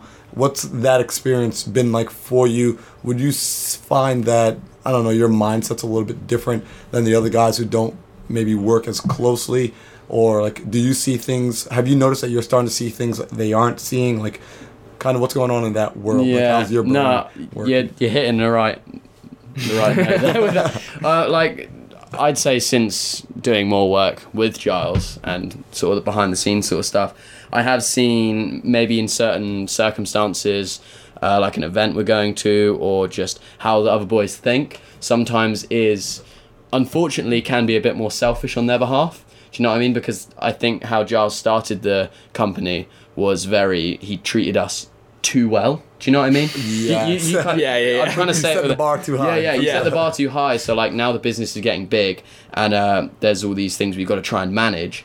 Uh, the boys are still thinking in the way that we started it, and they I think they want more, when really they need to think Motus is theirs. You know what I mean? Like Right, now, now I think yeah. So now I think Motus is mine too, as well as is your company. But Yeah, like I feel like it's mine. So right. I to come out here to Woodward, I have like the the the duty, the duty to like to, the duty Duty. to like to make a video and to film loads and to get clips and to get the boys out and training. Like we've had a couple sessions where not sessions, but we would just be chilling in the barn and we're not really doing anything and I'd be sitting there like, why are we not training? I'm sure we're all together and we love parkour so much. We're in this place. Like we're just chilling between doing things. Like we can actually just go out and have fun. Like we can go and train. Yeah, But I think uh, with it- you, you it's so hard because I love the guys so much. Like they are, Yeah. Yeah. they are my best friends. So I don't want to be, I don't want to turn into the friend that's just like, come on, we need to be doing this. Yeah, Why are you yeah, not yeah. doing enough of this? But they also are like they're doing their own bits for sure. Yeah. and they 100%. and we're all in that transition stage where I'm I'm 19 and I'm trying to get money. Like I, I've got a car to pay for. Uh, all the boys do as well. Like that, we're all trying to find money here and there, as well as trying to keep Motus going. Um, so I think everyone's just thinking a bit differently at the moment. Um, but yeah, at the moment I'm pro- I'm stuck with Motus. Like I'm my head's stuck on that because we have ov- obviously me, Max, and Luca in Broome as well. Right. You know that, yeah. Um, so it's just hard to put all your focus into one thing. Uh, yeah, but no. I mean, sure. yeah, you definitely like you come across as a bit more mature. Um, you know, yeah. at least, like, I can it's- turn it on and off. Right, That's- what that's the funniest that's like- thing, I was gonna say that because, like, you know, if you watch any of the videos, it seems like, Oh, oh, like a bit if of a you listen to the if you listen to the Max the Max podcast when he was the guest. Uh, it's Oh. Ma- It's a very is, different Max podcast. influences me in the worst and the best of ways. Like, I don't know. I, I'm quite. I'm quite happy that I can. I can I be think it's- it's really the best- stupid, but also I just know Right. who, when I'm around certain people, like, there's no. you have access to this, Yeah, like yeah. this part of yourself as well, Yeah, which is very like at the end of the day, you're nice. 19. It's like the worst thing for a 19 year old is if somebody was like, get in an office and wear a suit and like you're not having fun anymore. Like child, Right. childhood's over. Yeah. I think that's the worst thing for any of us, Yeah. to be honest. Like I It's- like yeah, for I like sure. I watch people. I know adults. I've been blessed to meet interesting, amazing people, and I make meet people that make great money, freaking miserable. Like, Yeah, and it's yeah, not just Mm. a cliche. yeah. I'm not just saying it because I heard it. Like, I genuinely know these people. Mm. Like making they're pulling 300k a year, and Yeah. they absolutely hate their lives, but they've already purchased so many things and built so much around this foundation piece of a job that Yeah. they have that they're afraid to move and shake anything because if they walk away from that, everything else crumbles. Yeah. and they're It's so, so- so attached dumb, to the things that they have that they feel are supposed to make them happy. And that's a whole nother thing like I could get into, but I'm gonna leave that one alone because that worms that It is mad. Like, I I, I open mean, that, yeah. like I'm I'm loving life and I'm not got much money at all. Like, my Xbox is listed on eBay right now. Oh my because gosh. I because like I, I need money for like food and what No, food takes so, so much money. I mean, honestly, like money. I'm happy. Like I'm gonna say the word money one more time because our community needs to keep hearing that word money. Like money, money, money, money. Make money, have money. Money's not evil. It's cool. Like yeah, trust no, me. like, it's good. Just just use it in the right way. right. Like Yeah, money yeah. doesn't make you in, turn you into a douchebag. It doesn't make you mm. evil. It just amplifies the person you already were. So if you get a lot of money and you start acting like a douche. You were a douchebag before you got the money. Yeah. like that's just what it is. Like you can change, but that's who you were to begin with. Yeah. So um, you know, I do think that the community needs to change its relationship with money. We need to support brands um, to see our community grow. To get to the point, we need to demand more of our brands. We need to pay for events and stop trying to sneak in for free. yeah You know, that's things that I went into in earlier episodes. I want to ask you guys something very specific. This might go to you, Giles. I know you've been here for a while, so thank you for having patience with this podcast and this conversation. It's been a fun one. Oh man, um, I'm interested to know basically, in an ideal world or ideal situation, like what is the plan for Modus? How far ahead do you guys think about this? Like, what is? I don't want to say the end goal because I'm sure it will change, but uh, you know, Yeah. what is the end goal as of today? You know, like obviously in the future it can change. Your desires and goals can change, but as of like right now, what's what's the end goal? oh no. He caught me. I mean, personal and like personal goals, but what I would want to do off the back of the company, I like, is essentially, I want help. oh, that about to say the word health, and then I choked. Health and happiness and financial stability, like personally. I'm not looking for crazy net worth, anything like. Great if that comes. I like. I I just I just want to kind of I'm in this weird position where I'm like I'm almost 30 and there's a lot of daunting shit in the future. I feel you, and and I just kind of I now really realize like what I at the bet like want as a base like a base sort of level is just like I want family I want health and I want just enough money that I can just not have to worry. And that isn't a huge amount of money. Like it's just yeah. With regards to the brand I want it to be the most world dominating financially crushing thing in the world that makes Yes. so no no you keep going with that. That's no, what I want I mean, hear. in some ways, I would love the brand to grow, and I, I, I have no reason why I wouldn't aspire to have the brand to grow to the size of one of these huge skate brands that does make millions and millions and millions. Like, I don't, as long as the sport of parkour grows, there is no reason as to why the brand couldn't. I wanted to keep it at the forefront of the community. I want to do as much good shit in the community. Like, people are always like, oh, you're so cool, you do so many community oriented things. And I'm like, fuck, I don't do anything. I just say I want to do this. Like, give me a hundred grand and I'll change the fucking game. Like, give me the opportunity to, well, essentially, I need to get this brand to the stage where I can do the shit that I actually want to do. Right. Gyms is a big one. Hundred percent want to build gyms. Like, obviously, there's sort of shoes and stuff like this, but for me, like, gyms is where you can create that that core community, and you can have a kid off the street or anyone or like it. It's that hub. Right, and you like, you travel across the US or Europe, and you see these places, and it's this community, and you give these opportunities for someone to literally change their life. Like Jared Nahulu, where would he be Right. without an Apex gym? Like, hmm. where would that kid be? There's there's people like that, and it's like cool. Well, if I can sit down, aged whatever, and be like, look at what I have been the catalyst in. Like, I haven't necessarily taken this kid and given him every opportunity, but I opened the door. So that's like the big one. Um, and then, yeah, I mean, it's it's just it's just growth and progression. Like it's I've said it before. Like parkour is obviously so everything's about progression, and as you said, if you're not growing, you're you're dying. Like more product ranges, more clothing, getting the clothing into other people's hands, making parkour as cool as possible. Like I don't Yeah. care really about much in this world apart from parkour, which is really weird because I could be some crazy environmentalist or I could be into politics or whatever and I have opinions of certain things, but like at the end of the day it just comes down to parkour. It's parkour and my family. Nice. That's it. Like, mm. so I'm like, fuck, I may as well, and I've been in it for 15, 16 years now, so I may as well just take this thing to the, the level that I can.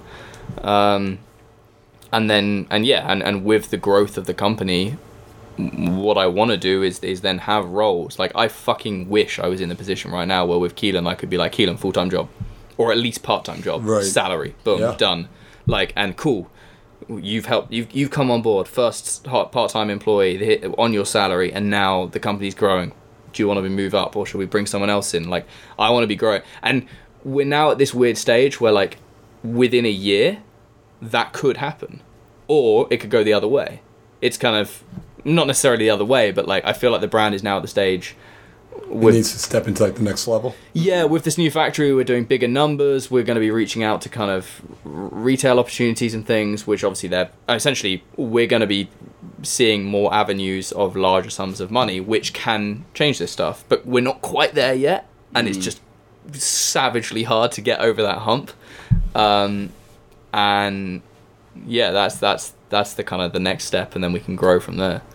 I mean, the thing is, all of what you just said is kind of on your sorting that out. So that's what that's the hard thing. Yeah, into yeah. Retail, it's like none of us boys have anything to do with that. So that's where it's that's where it's hard. Like, yeah, there's a lot of uncharted territory to Yeah. like dive into and kind Uh-huh. of feel out.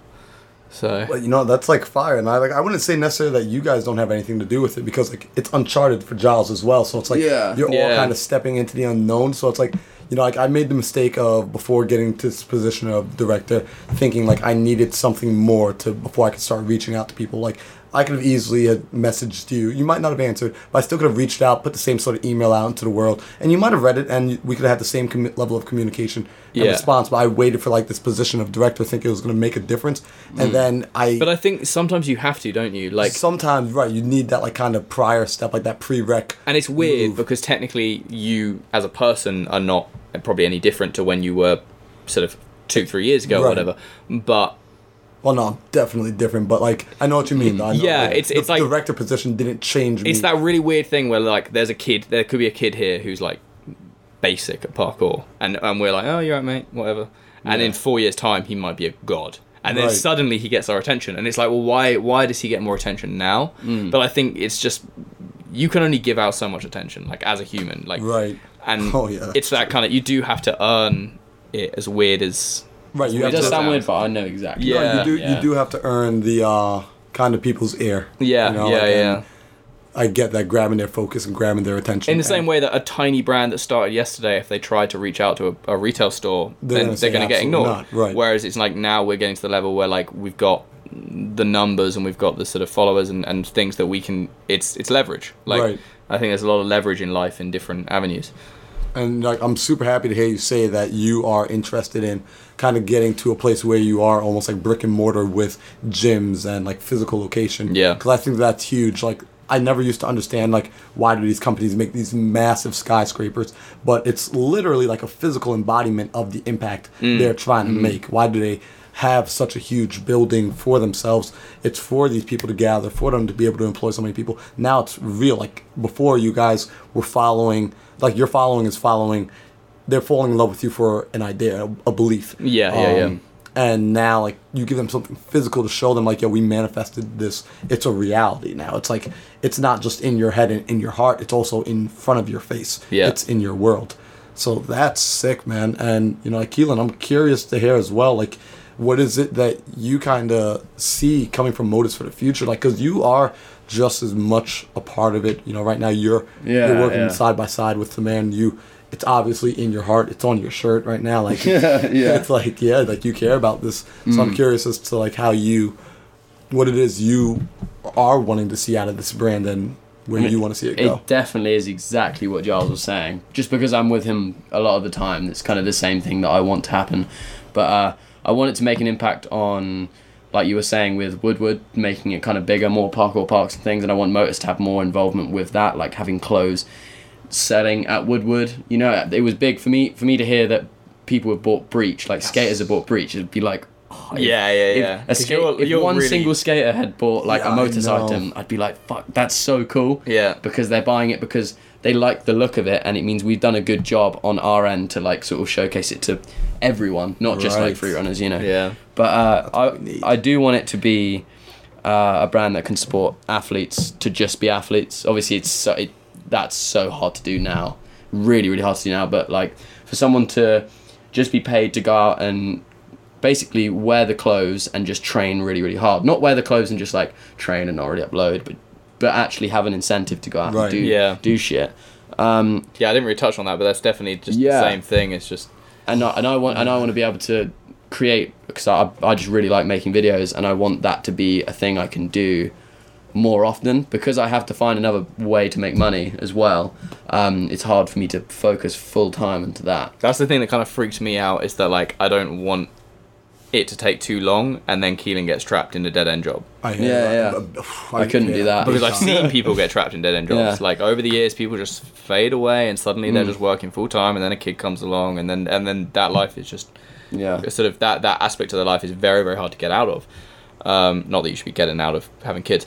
I mean, yeah, uh, and yeah, and- and that's that's the real sort of the worry is I just want to make it sustainable and, and grow from there. But either way, because I'm having a lot of fun, it's like it's kind of hard to put me in a dead end job. Like I'm, like you Yeah, said when, yeah, you, when you were saying like, oh, I kind of want to get a job alongside while I'm doing Motus just to get like a bit more money. Yeah. But Don't then do if an it. event It's came around the corner, yeah, yeah, yeah, you, yeah. You were saying, Well, I literally said I was like, I was like, well, I could like I could get a job in a pub in my town, just a couple of hours, like a week or whatever, just to literally have a bit of spending money.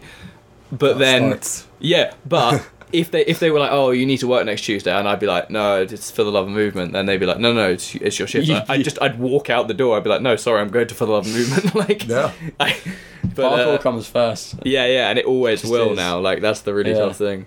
You know, and that's big. Like that's actually like a big part of you guys coming out here this summer. Like why I pushed so hard. Because for those of you that don't know, Woodward is now trying to step away from inviting out so many international athletes. Yeah. Just because it it's so costly. You know? Yeah. Yeah. Really like buying the flights and all this. It's like it's a lot. So and there's so much of an American scene booming now that Yeah. they want us to start reaching out to there. But I like I was so adamant about Modus coming, and a big part is like what you guys are doing. It's not just the athleticism, it's not just the movement, it's the mission and like mm. intention behind it all. The fact that you want to grow a platform for the athletes because that's where I find myself currently. One day, like I woke up, I coached for the last seven years, and I was like, "Crap, am I really leading all these kids? Like they're all following me. They're following what I'm saying. They're following what I'm doing.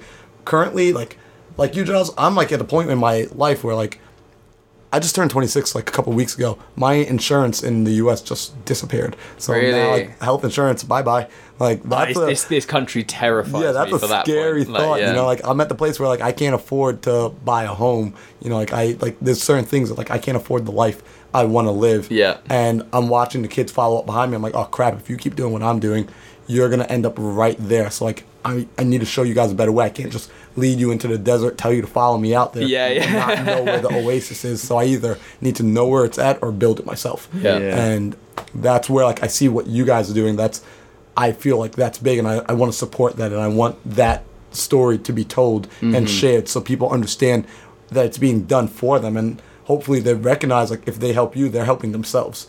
You know, like they're literally growing what it is they want from the community. Yeah. And to me, that's that's big. You know, like that is.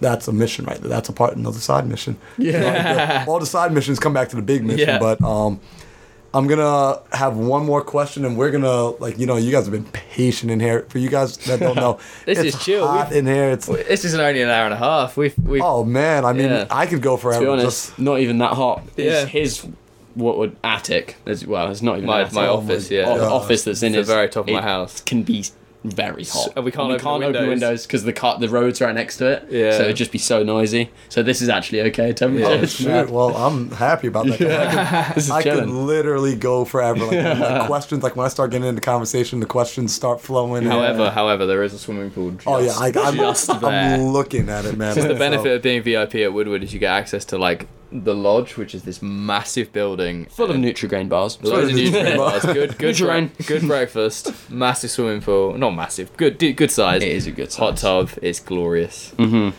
yeah, yeah. man. But All right. um, What's your What's you know, your like- question? um, the building the platform. That's great. Um, the last question I have for you boys, really, and you kind of tapped in on this when I asked about the future of Modus, but I also am curious. I mean, you did start at answering this question on your own, Giles. The question is, what mountain would you say you are currently climbing, like personally? and Giles, you really did start to answer this, but like we're always sort of climbing a Mount Everest of our own at any given point in time. Like, what's the struggle that you yourself are working on that maybe these guys don't see, or maybe you are open about it and you share it with them? He's a very open person. So my my current read, I say read, is the Untethered Soul, and it is the I can't fucking get on it. What's it called? You hear that, people? We read. every day. Like, Why it's I- an it's an audio book. I only got it out audio here. books are just as good as Yeah. reading nowadays. I can't I can't find out what the tagline is. It's the journey something. Um, my I think it's it's fairly evident from what I sometimes put on Instagram. My biggest mountain, whether it be a side quest mountain or it's it's almost like I'm climbing a mountain which is life, which is Motus and everything, but what I'm climbing underneath is very like it's not like I'm climbing a nice steep s- solid path. It's like there's crumbling bits and bits that fall away, and also there's like a savage fear of heights or something along there. Oh, God. So so my my it's it's mental health, anxiety, and depression are the things that are just fucking me up, and I spend serious amounts of time just being like, oh cool, I can't get past this, and if I can't get past this, then the brand can't grow, and and stuff like that, and it gets heightened when I'm on trips, which makes stuff like this harder. Um, and also just it's I mean it's, it, there's obviously just a lot of underlying stress because of the business and life and blah blah blah blah blah and it's yeah that's that's my mountain for sure like that's that's kind of You make it pretty evident as well with, with us. Like, Yeah, I I'm feel fairly open, it- it's- like- it, and it's so much better that you're that open. I could be- we I just could be, like- understand, like, for what reason, like what's going on. the balance is like you don't want to be too I, I don't want to be too open because also like I don't want to vocalize every single worry that goes through my head because I can be out here and I can like eat something that I've previously eaten a hundred times and be like what if I in my head is what if you're allergic to that? You're in the, you're in America. They don't have healthcare here. Like you're in Pennsylvania. You're miles away from everywhere. Like da-da-da-da. and I sit there and I'm like Jesus Christ what if I was allergic to that fucking Nutrigrain bar? And I'm like I've eaten Nutrigrain bars all my life. Like and it's, it's that kind of thing. Um, so I'm not going to vocalize that because like I'm not just going to that's that that's not healthy because I think vocalizing what I'm learning is that you you have this subconscious but the subconscious is not you and this is crazy because I didn't real. I didn't know this until recently Oh, we're having a conversation tonight, man. You're, you just got me hyped up. your subconscious is not you. You are you, but your subconscious is this fucking voice in your head. And the problem is, is I will latch on to what my subconscious projects, but your subconscious will flip flop, doing whatever the fuck it wants. It, my subconscious might tell me like, you're allergic to this, you're gonna die, you're gonna die, and then I don't die, and it goes, yeah, I told you you weren't gonna fucking die. Like, Oh, that's messed up. It's a Yeah. liar. it would no, but it, that I mean that sounds like um No, no, no. that sounds like uh, schizophrenia, but it's it essentially the Nah, voice the voice really in your head will always it'll always just go in a a direction, but it'll always explore both sides of the, the story. Mm. But if you latch onto one of them, then it accentuates that. And what I'm learning is that you have to basically ignore that or know when to ignore that. But it's fucking hard. Impulse control, right? Yeah, there. it's fucking hard because it's scary, and that's where a lot of anxiety comes from. Depression, I think, is a slightly different thing because that I don't get that nearly as bad as a lot of people, but I get these waves of like utter misery, which just stop you dead in your tracks, and you're just like, I just feel sad. You're like, there is no other like I Life is just just heavy. I just feel sad. Yeah, and you're like, where the fuck's this come from? Um, but yeah, so so I try not to like vocalize it like crazy, but it definitely is there a lot. So Mm. it's yeah, it's, it's a, that's that's my mountain or something. No, man. Crazy. I appreciate you sharing that, man. That's like that's big. Those are conversations that need to be had, especially Well, the f- coming from men. This is the yeah, You know, it's fucking crazy. I put it on Instagram the other week because I was just feeling pretty shit, and I've I would just always try. And we did a we did a whole episode about it, and we've had so many good responses. Like, it's so insane that people don't talk about it because there are people killing themselves left, right, and center. Right. um, and it's it's so fucking easy to talk. Like it's so easy to what? Okay, it's not necessarily easy to to get it out, but to to actually the process of talking is very Right. easy. Like, Yeah. like, it's like it's an action that can be taken immediately to help relieve. the exactly. Like you could literally. So on the fucking plane ride here, right? And I do not like flying. I've progressively started to like flying less and less. And I was just feeling shit. Like I don't. I just was not feeling in a good way. I literally went to the back of the plane and just chatted to the air stewardess. And I was like, I'm really not enjoying this. And we just had like a talk for like 15 minutes.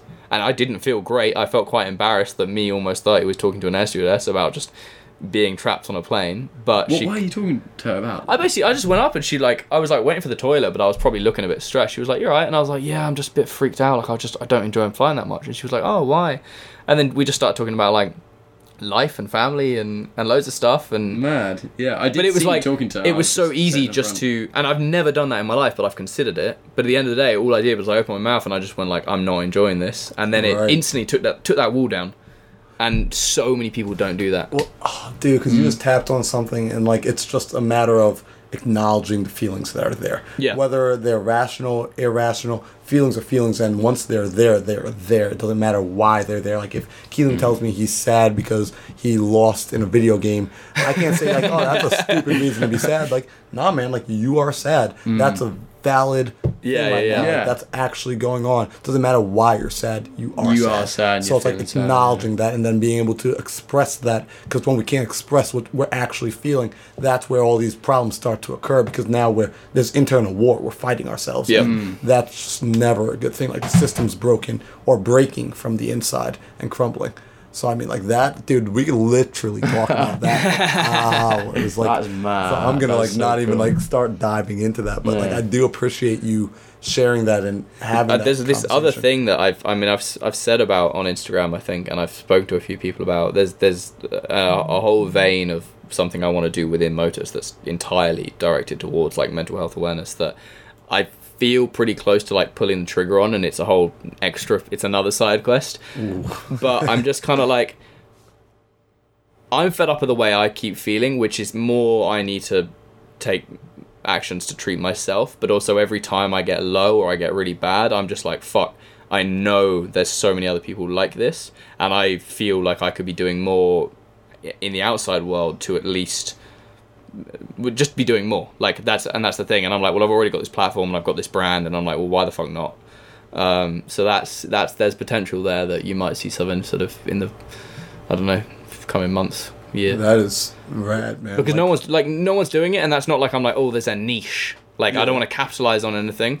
Um, Well, you see as ple- like it's people you could help. It's value that well, you I- can give, and like the highest suicide age in probably the US as well, but in the UK is like I can't remember the exact numbers, but it's basically exactly the same as parkour's demographic. It's young men who are like 15 to 30 or something. Mm-hmm. Which, if you go on like I don't know your Instagram and you're like, oh, who's what's my demographic? It's the same fucking thing. Like our target market as a sport is the same people who are beating themselves up, not feeling like they can talk about their mental issues, and inevitably killing themselves. Mm. So it's like, well, why the fuck are we not at least trying to encourage conversation or more? Man. I mean, So- you just sparked something from me. Now I got to share it, which is you know like. Unfortunately, or not unfortunately, but what it seems like this situation is, and this is once again, this is just my opinion. There is no like scientific backing. This is just what I feel I observe that we're living with an old school mindset of what it means to be a man. And this old school mindset came from a time of, I don't want to say war, but it came from a time where men needed to be harder. Because, yeah, you know, we were sending them to war. We had Yeah, yeah, World yeah. War II, we had Vietnam, we had like, we were just mm-hmm. sending our men out there. So our men, they didn't need to be thinking and feeling. We needed, unfortunately, we needed killing machines. We needed men that could follow orders. So let's shut the emotions down. It's very logical, black and white. This is what you need to do. This is what you need to do. This is why you need to do it. So that is when those men came back from war and they had little sons at home to raise. And those little sons were looking up to dad on how to be a man. This is what dad is teaching them because this is what dad was taught. A- So or now- even granddad, like it's when it's, Right. it's so close that like it used to be just man up, grow some balls, Right. like fucking deal Put with some it. dirt on it. Yeah. Yeah. You're not you're not gonna be alive for much longer, kind of thing. Right, And three emotions you can feel. Like you're Yeah. either about allowed to be like super happy, ecstatic. You can be super angry, or you can be neutral. Yeah. There are no other emotions in between. You can't be sad. You can't be caught crying. You can't tell someone like there's like just so many emotions that weren't allowed to be acknowledged. Yeah, yeah, And yeah. a little boy is still feeling those emotions, whether you acknowledge it or not. You're still feeling it. I read a statistic the other day that I think kids, boys and girls, they cry an equal amount up until the age of five, and then it's around that time that studies have proven that that's when kind of the mentality of like boys don't cry, that kind of thing starts to come into play, and then the mhm. the rate of how much boys will cry in a situation just fucking rapidly drops. But it doesn't necessarily the kid isn't still upset, but they're just they just lock it all in. Right, they're being Yeah. taught how to respond to the emotion because it's an emotional response. Yeah, It's Yeah. how you're responding And it's, to the it's emotion. weird because I think I, a few years ago, maybe even, would have listened to this conversation and been like, oh, I don't want to live in a society where everyone's crying their eyes out and being pathetic. But it's not that. It's just the fact that when life gives you a fucking shitter, like it's in the in in the right scenario, you should feel like you can just open your mouth and explain what's going on. Right. Because a crying response at the end of the day is is that's a build up of like negativity. Right, build up pressure. I've I've cried a couple of times in the last couple of years. under immense stress and and sort of whatever like and uh but, but but yeah but if i wasn't allowed to talk and if i didn't talk it probably might be way more than that Right. I mean, Um, you guys saw that with the meeting. Something I said to the guys the other day. Like I could, like, like I said to you guys earlier today. Speak energy before I speak. Yeah, English. yeah, yeah. Yeah. And like with them, like I started to feel from my staff tension was building, and I said to them, I was like, guys, like we need to. Yeah, like, well, why are we having another meeting today? Like, we've been in meetings all day. I was like, yeah, that was with them. This is us now. Yeah. And I feel like tension's building here, and I'm trying to cap it off at. Right now, it's at about a three or a four. I'm not trying to wait for it to get to a ten, and we're all at each other's throat, and we're saying things that we regret and Yeah. things like that. Like, while the tension's here, four is already high enough. Like, we need to start releasing some of the pressure and getting back down to a one or a two. Because when things Mm-hmm. are good, things are good. But if we just keep letting it bottle up and build up, eventually it's enough to break it. Like you could keep driving the car and getting the RPMs up, but eventually you get to the red line and you stay there, the Yeah. engine blows. Yeah. And that engine could have ran for a very long time, but you just kept it in the red line for way too long. yeah yeah yeah Now you could bounce off of the red line but come back down. yeah You know, so it's like that like I mean, I would love in the future to dive into mental health and like have a whole conversation about that because that's something I'm super passionate about. I didn't really believe in like depression and anxiety up until a certain point where I finally experienced uh like I had a, just a crazy long experience. I'll tell you guys about this one off the mic because like, this one is one I don't know if it's appropriate to be put out publicly yet. yeah Um, but I'll tell you guys about that a little later. I was the same. I didn't believe it. I didn't really know about anxiety until kind of I started getting it. I guess Right. Many people do. 'cause depression. that's I just thing. I didn't get it. Like I didn't understand how you could just be sad. I I was I had a mate at school. One of my best mates got severe, like way way worse depression than I have ever experienced. I'm sure of it because I mean it crippled his life. I just get these bouts where maybe I'll be down for like a week and I just and sometimes I get really really dark and I think about really bad things, but it's never like the final. I, ne- I, I never feel like I'm staying there. I just kind of have these things where I Right, go like that, like a, a- the yes. yeah, like a dip. Um, but I didn't get it. I was just I remember this mate and I was just like, why? Like why? Why can't you just be happy? Like why can't you just not be sad? Like why are you sad? Like why are you sad over this particular thing or whatever? And then one day I just suddenly like was in that hole. felt it, yeah. yeah, yeah, and I was just like, oh shit, this is it.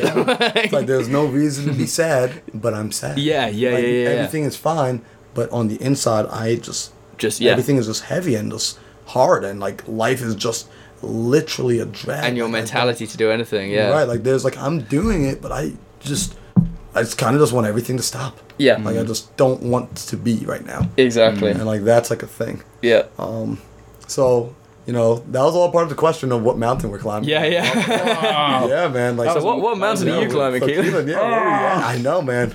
That's mad. A little trip right here. I definitely think, oh, quite obviously with me, a big mountain is trying to fix my ankles. Yeah. Uh, because that's been like that recently the past few years that's i've been experiencing a fair amount of mental issues but it's all to do with just like not being able to train i think i just haven't been able to like exercise the way i want to and like exercising obviously is the way to kind of like relieve yourself from like feeling stressed and whatever but if i can't do that the way i want to it's just not it's just not happening um and for the i mean everyone kind of knows but i've like fully i have a full thickness tear on my i think it's called the af atfl I think, um, which means it's not coming back. Like that's fully gone, and I need to strengthen my ankles. But I keep like, I'll either start training a bit too hard and then bringing myself back down and getting stuck in like these stages where I just can't train at all. Or it, it's. I mean, my Instagram. This this is quite not the best way to think, but I was getting a lot of parkour jobs, um, and that's how I was living. And then as soon as I like got this big injury, uh, I couldn't really post the same things I used to be able to post. Um, I didn't really get as many jobs anymore, and that's when I started like kind of panicking, and I was like, oh shit, like I'm gonna have to get a real job. I can't, I can't like, I don't know if I can make it as an athlete, which is why th- bringing it back, why I kind of put in more effort to Motus because I needed. and also why if you're outside of this circumstance you should have that secondary and third exactly, hustle, like, exactly. And I, I mean, I've always been passionate about making videos and things, but just taking that to a different level would be it, is what I want. But uh, I know as well as that, like family issues. I, I my brother, my brother's got like, uh, do you know what SPD is? It's like sensory processing disorder Oh no. uh, and like it, it basically means he's like su- super sensitive to basically everything like emotions, getting hurt, like uh, he's slightly on like the autistic spectrum and things, but he like seems super normal and he's like one of my best friends, but uh, which means it's hard for him to make friends as well. Uh, and when I'm away traveling and doing things and doing a lot of work and grinding by myself, I can't spend time with him. So always in the back of my mind, I'm like, shit, like he has no one to hang around with. Like I want to be kicking it with him. I, I want to basically just make sure because he's my younger brother as well that he's living a good life. So I've got all these kind of like worries, but like it's just growing to this big mountain that I'm trying to like trying to figure out what to do about this and what to do about this at the same time. And it's it's hard, but it's kind of working out more and more uh, when I open my mouth, like you were saying. Yeah, Like yeah, I yeah, vocalized to my brother, and I'm like, look, I'm. That, well, the thing is, I'm in the USA right now. We had a, like a scheduled kind of like family holiday, Right. and he was really looking forward to it. And uh, and I had to break to him and be like, look, I've been invited to America. Like you're gonna be there by yourself. Like obviously with my parents. Um, and like I held that for too long. Like I didn't tell him. But if I just open my mouth sooner and actually tell him and like tell him how I feel and I've got to be doing this because I love parkour and I want to be chilling with you, it makes things so much easier. Yeah, it's always if you just tell somebody straight away. yeah. Right. Like if I if I because it's always gonna have to come out at some point. Any everything you Yeah, do, it's gonna have to come out. That's why I believe in like speaking the truth Yeah. all the time. Like, yeah, we can lie, but like If if, the got- truth is eventually going to come out, why not For just sure. get Yeah, it yeah, over yeah. with and like move on to the next stage? Yeah, and if you've got Sooner. same is with you if you've got like a problem with someone in like in Motus, if we have a problem with someone and someone's doing something wrong, if we just leave that, it it escalates obviously. right, Um, so that it can hurt feelings opening your mouth, but it's better off doing that as soon as possible, and then you can work out how to fix it. you know? right, Yeah, It's yeah. a long run. Yeah, Mm. But you know, we're all still figuring life out. So dude, that's Till the day we Yo, die. dude, that is, no, that's a fire fire mountain to be climbing, man. I Yeah. appreciate hearing that. You know, definitely have your priorities straight. Mm. You know, taking care of yourself, your health, your future finances, and Mm. your family. That is rad, and like I appreciate hearing you say like, "Hey, like let's just get things out in the open." You know, because eventually it will come out. And Mm. sure. you know, obviously, it's not just blurt out and be brutally honest. Yeah, you know, have a little bit of tact with sure, it, for and sure. just like know how to say things, and maybe the timing could wait five minutes or so. Like, yeah, but um, yeah, in the long run, like if it's meant to be said, it should be said right away. yeah.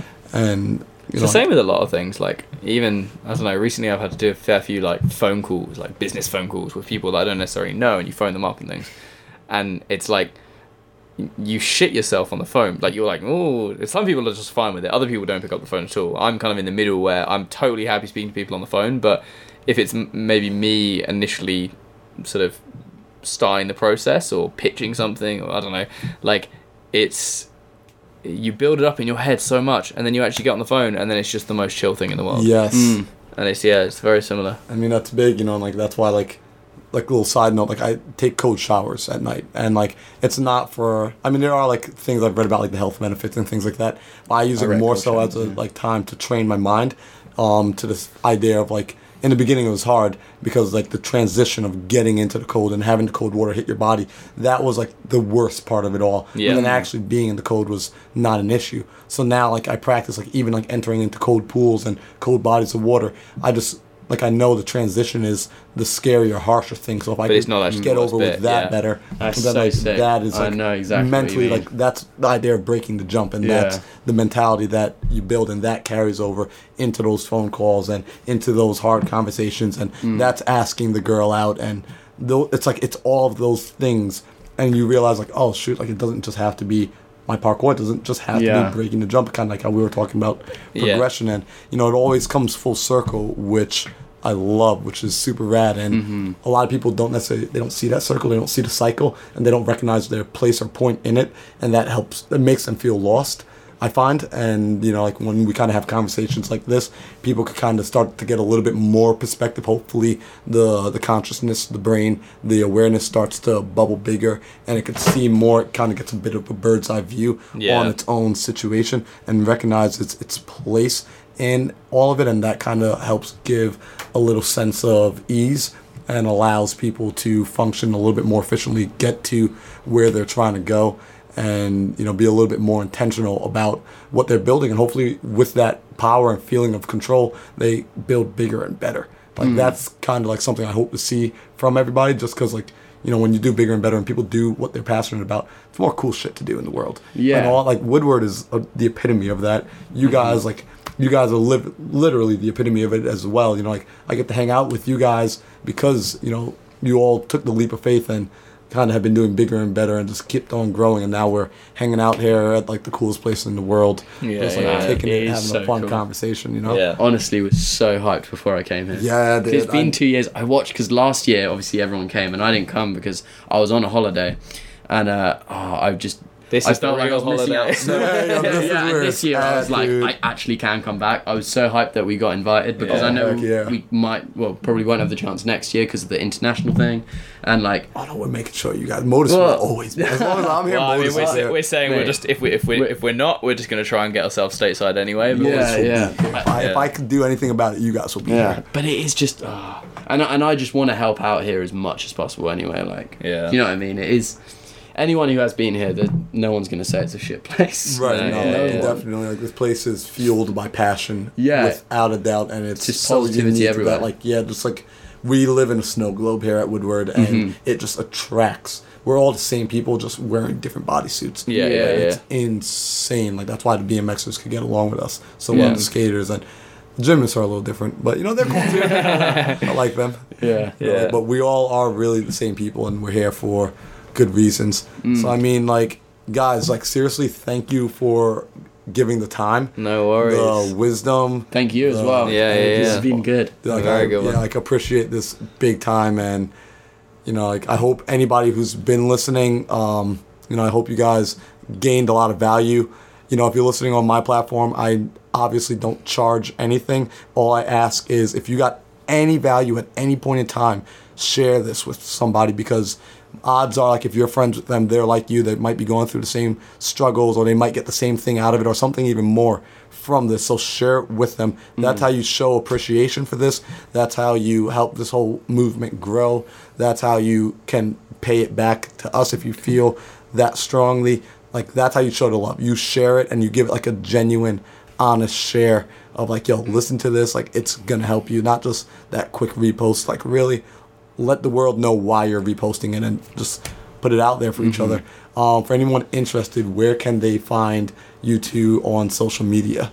uh, at the Motus Projects and then Giles Motus. Just Keelan.Ryan yeah, Dope. on, on Instagram. fairly yeah. easy to find once you get onto one of them, I guess. Yeah, yeah. And yeah, we're, we're, we're the same. We don't charge, but we are sponsored by Nutrigrain, so Oh, he's such a good sponsor. I'd love him. No, Oh, that's fire.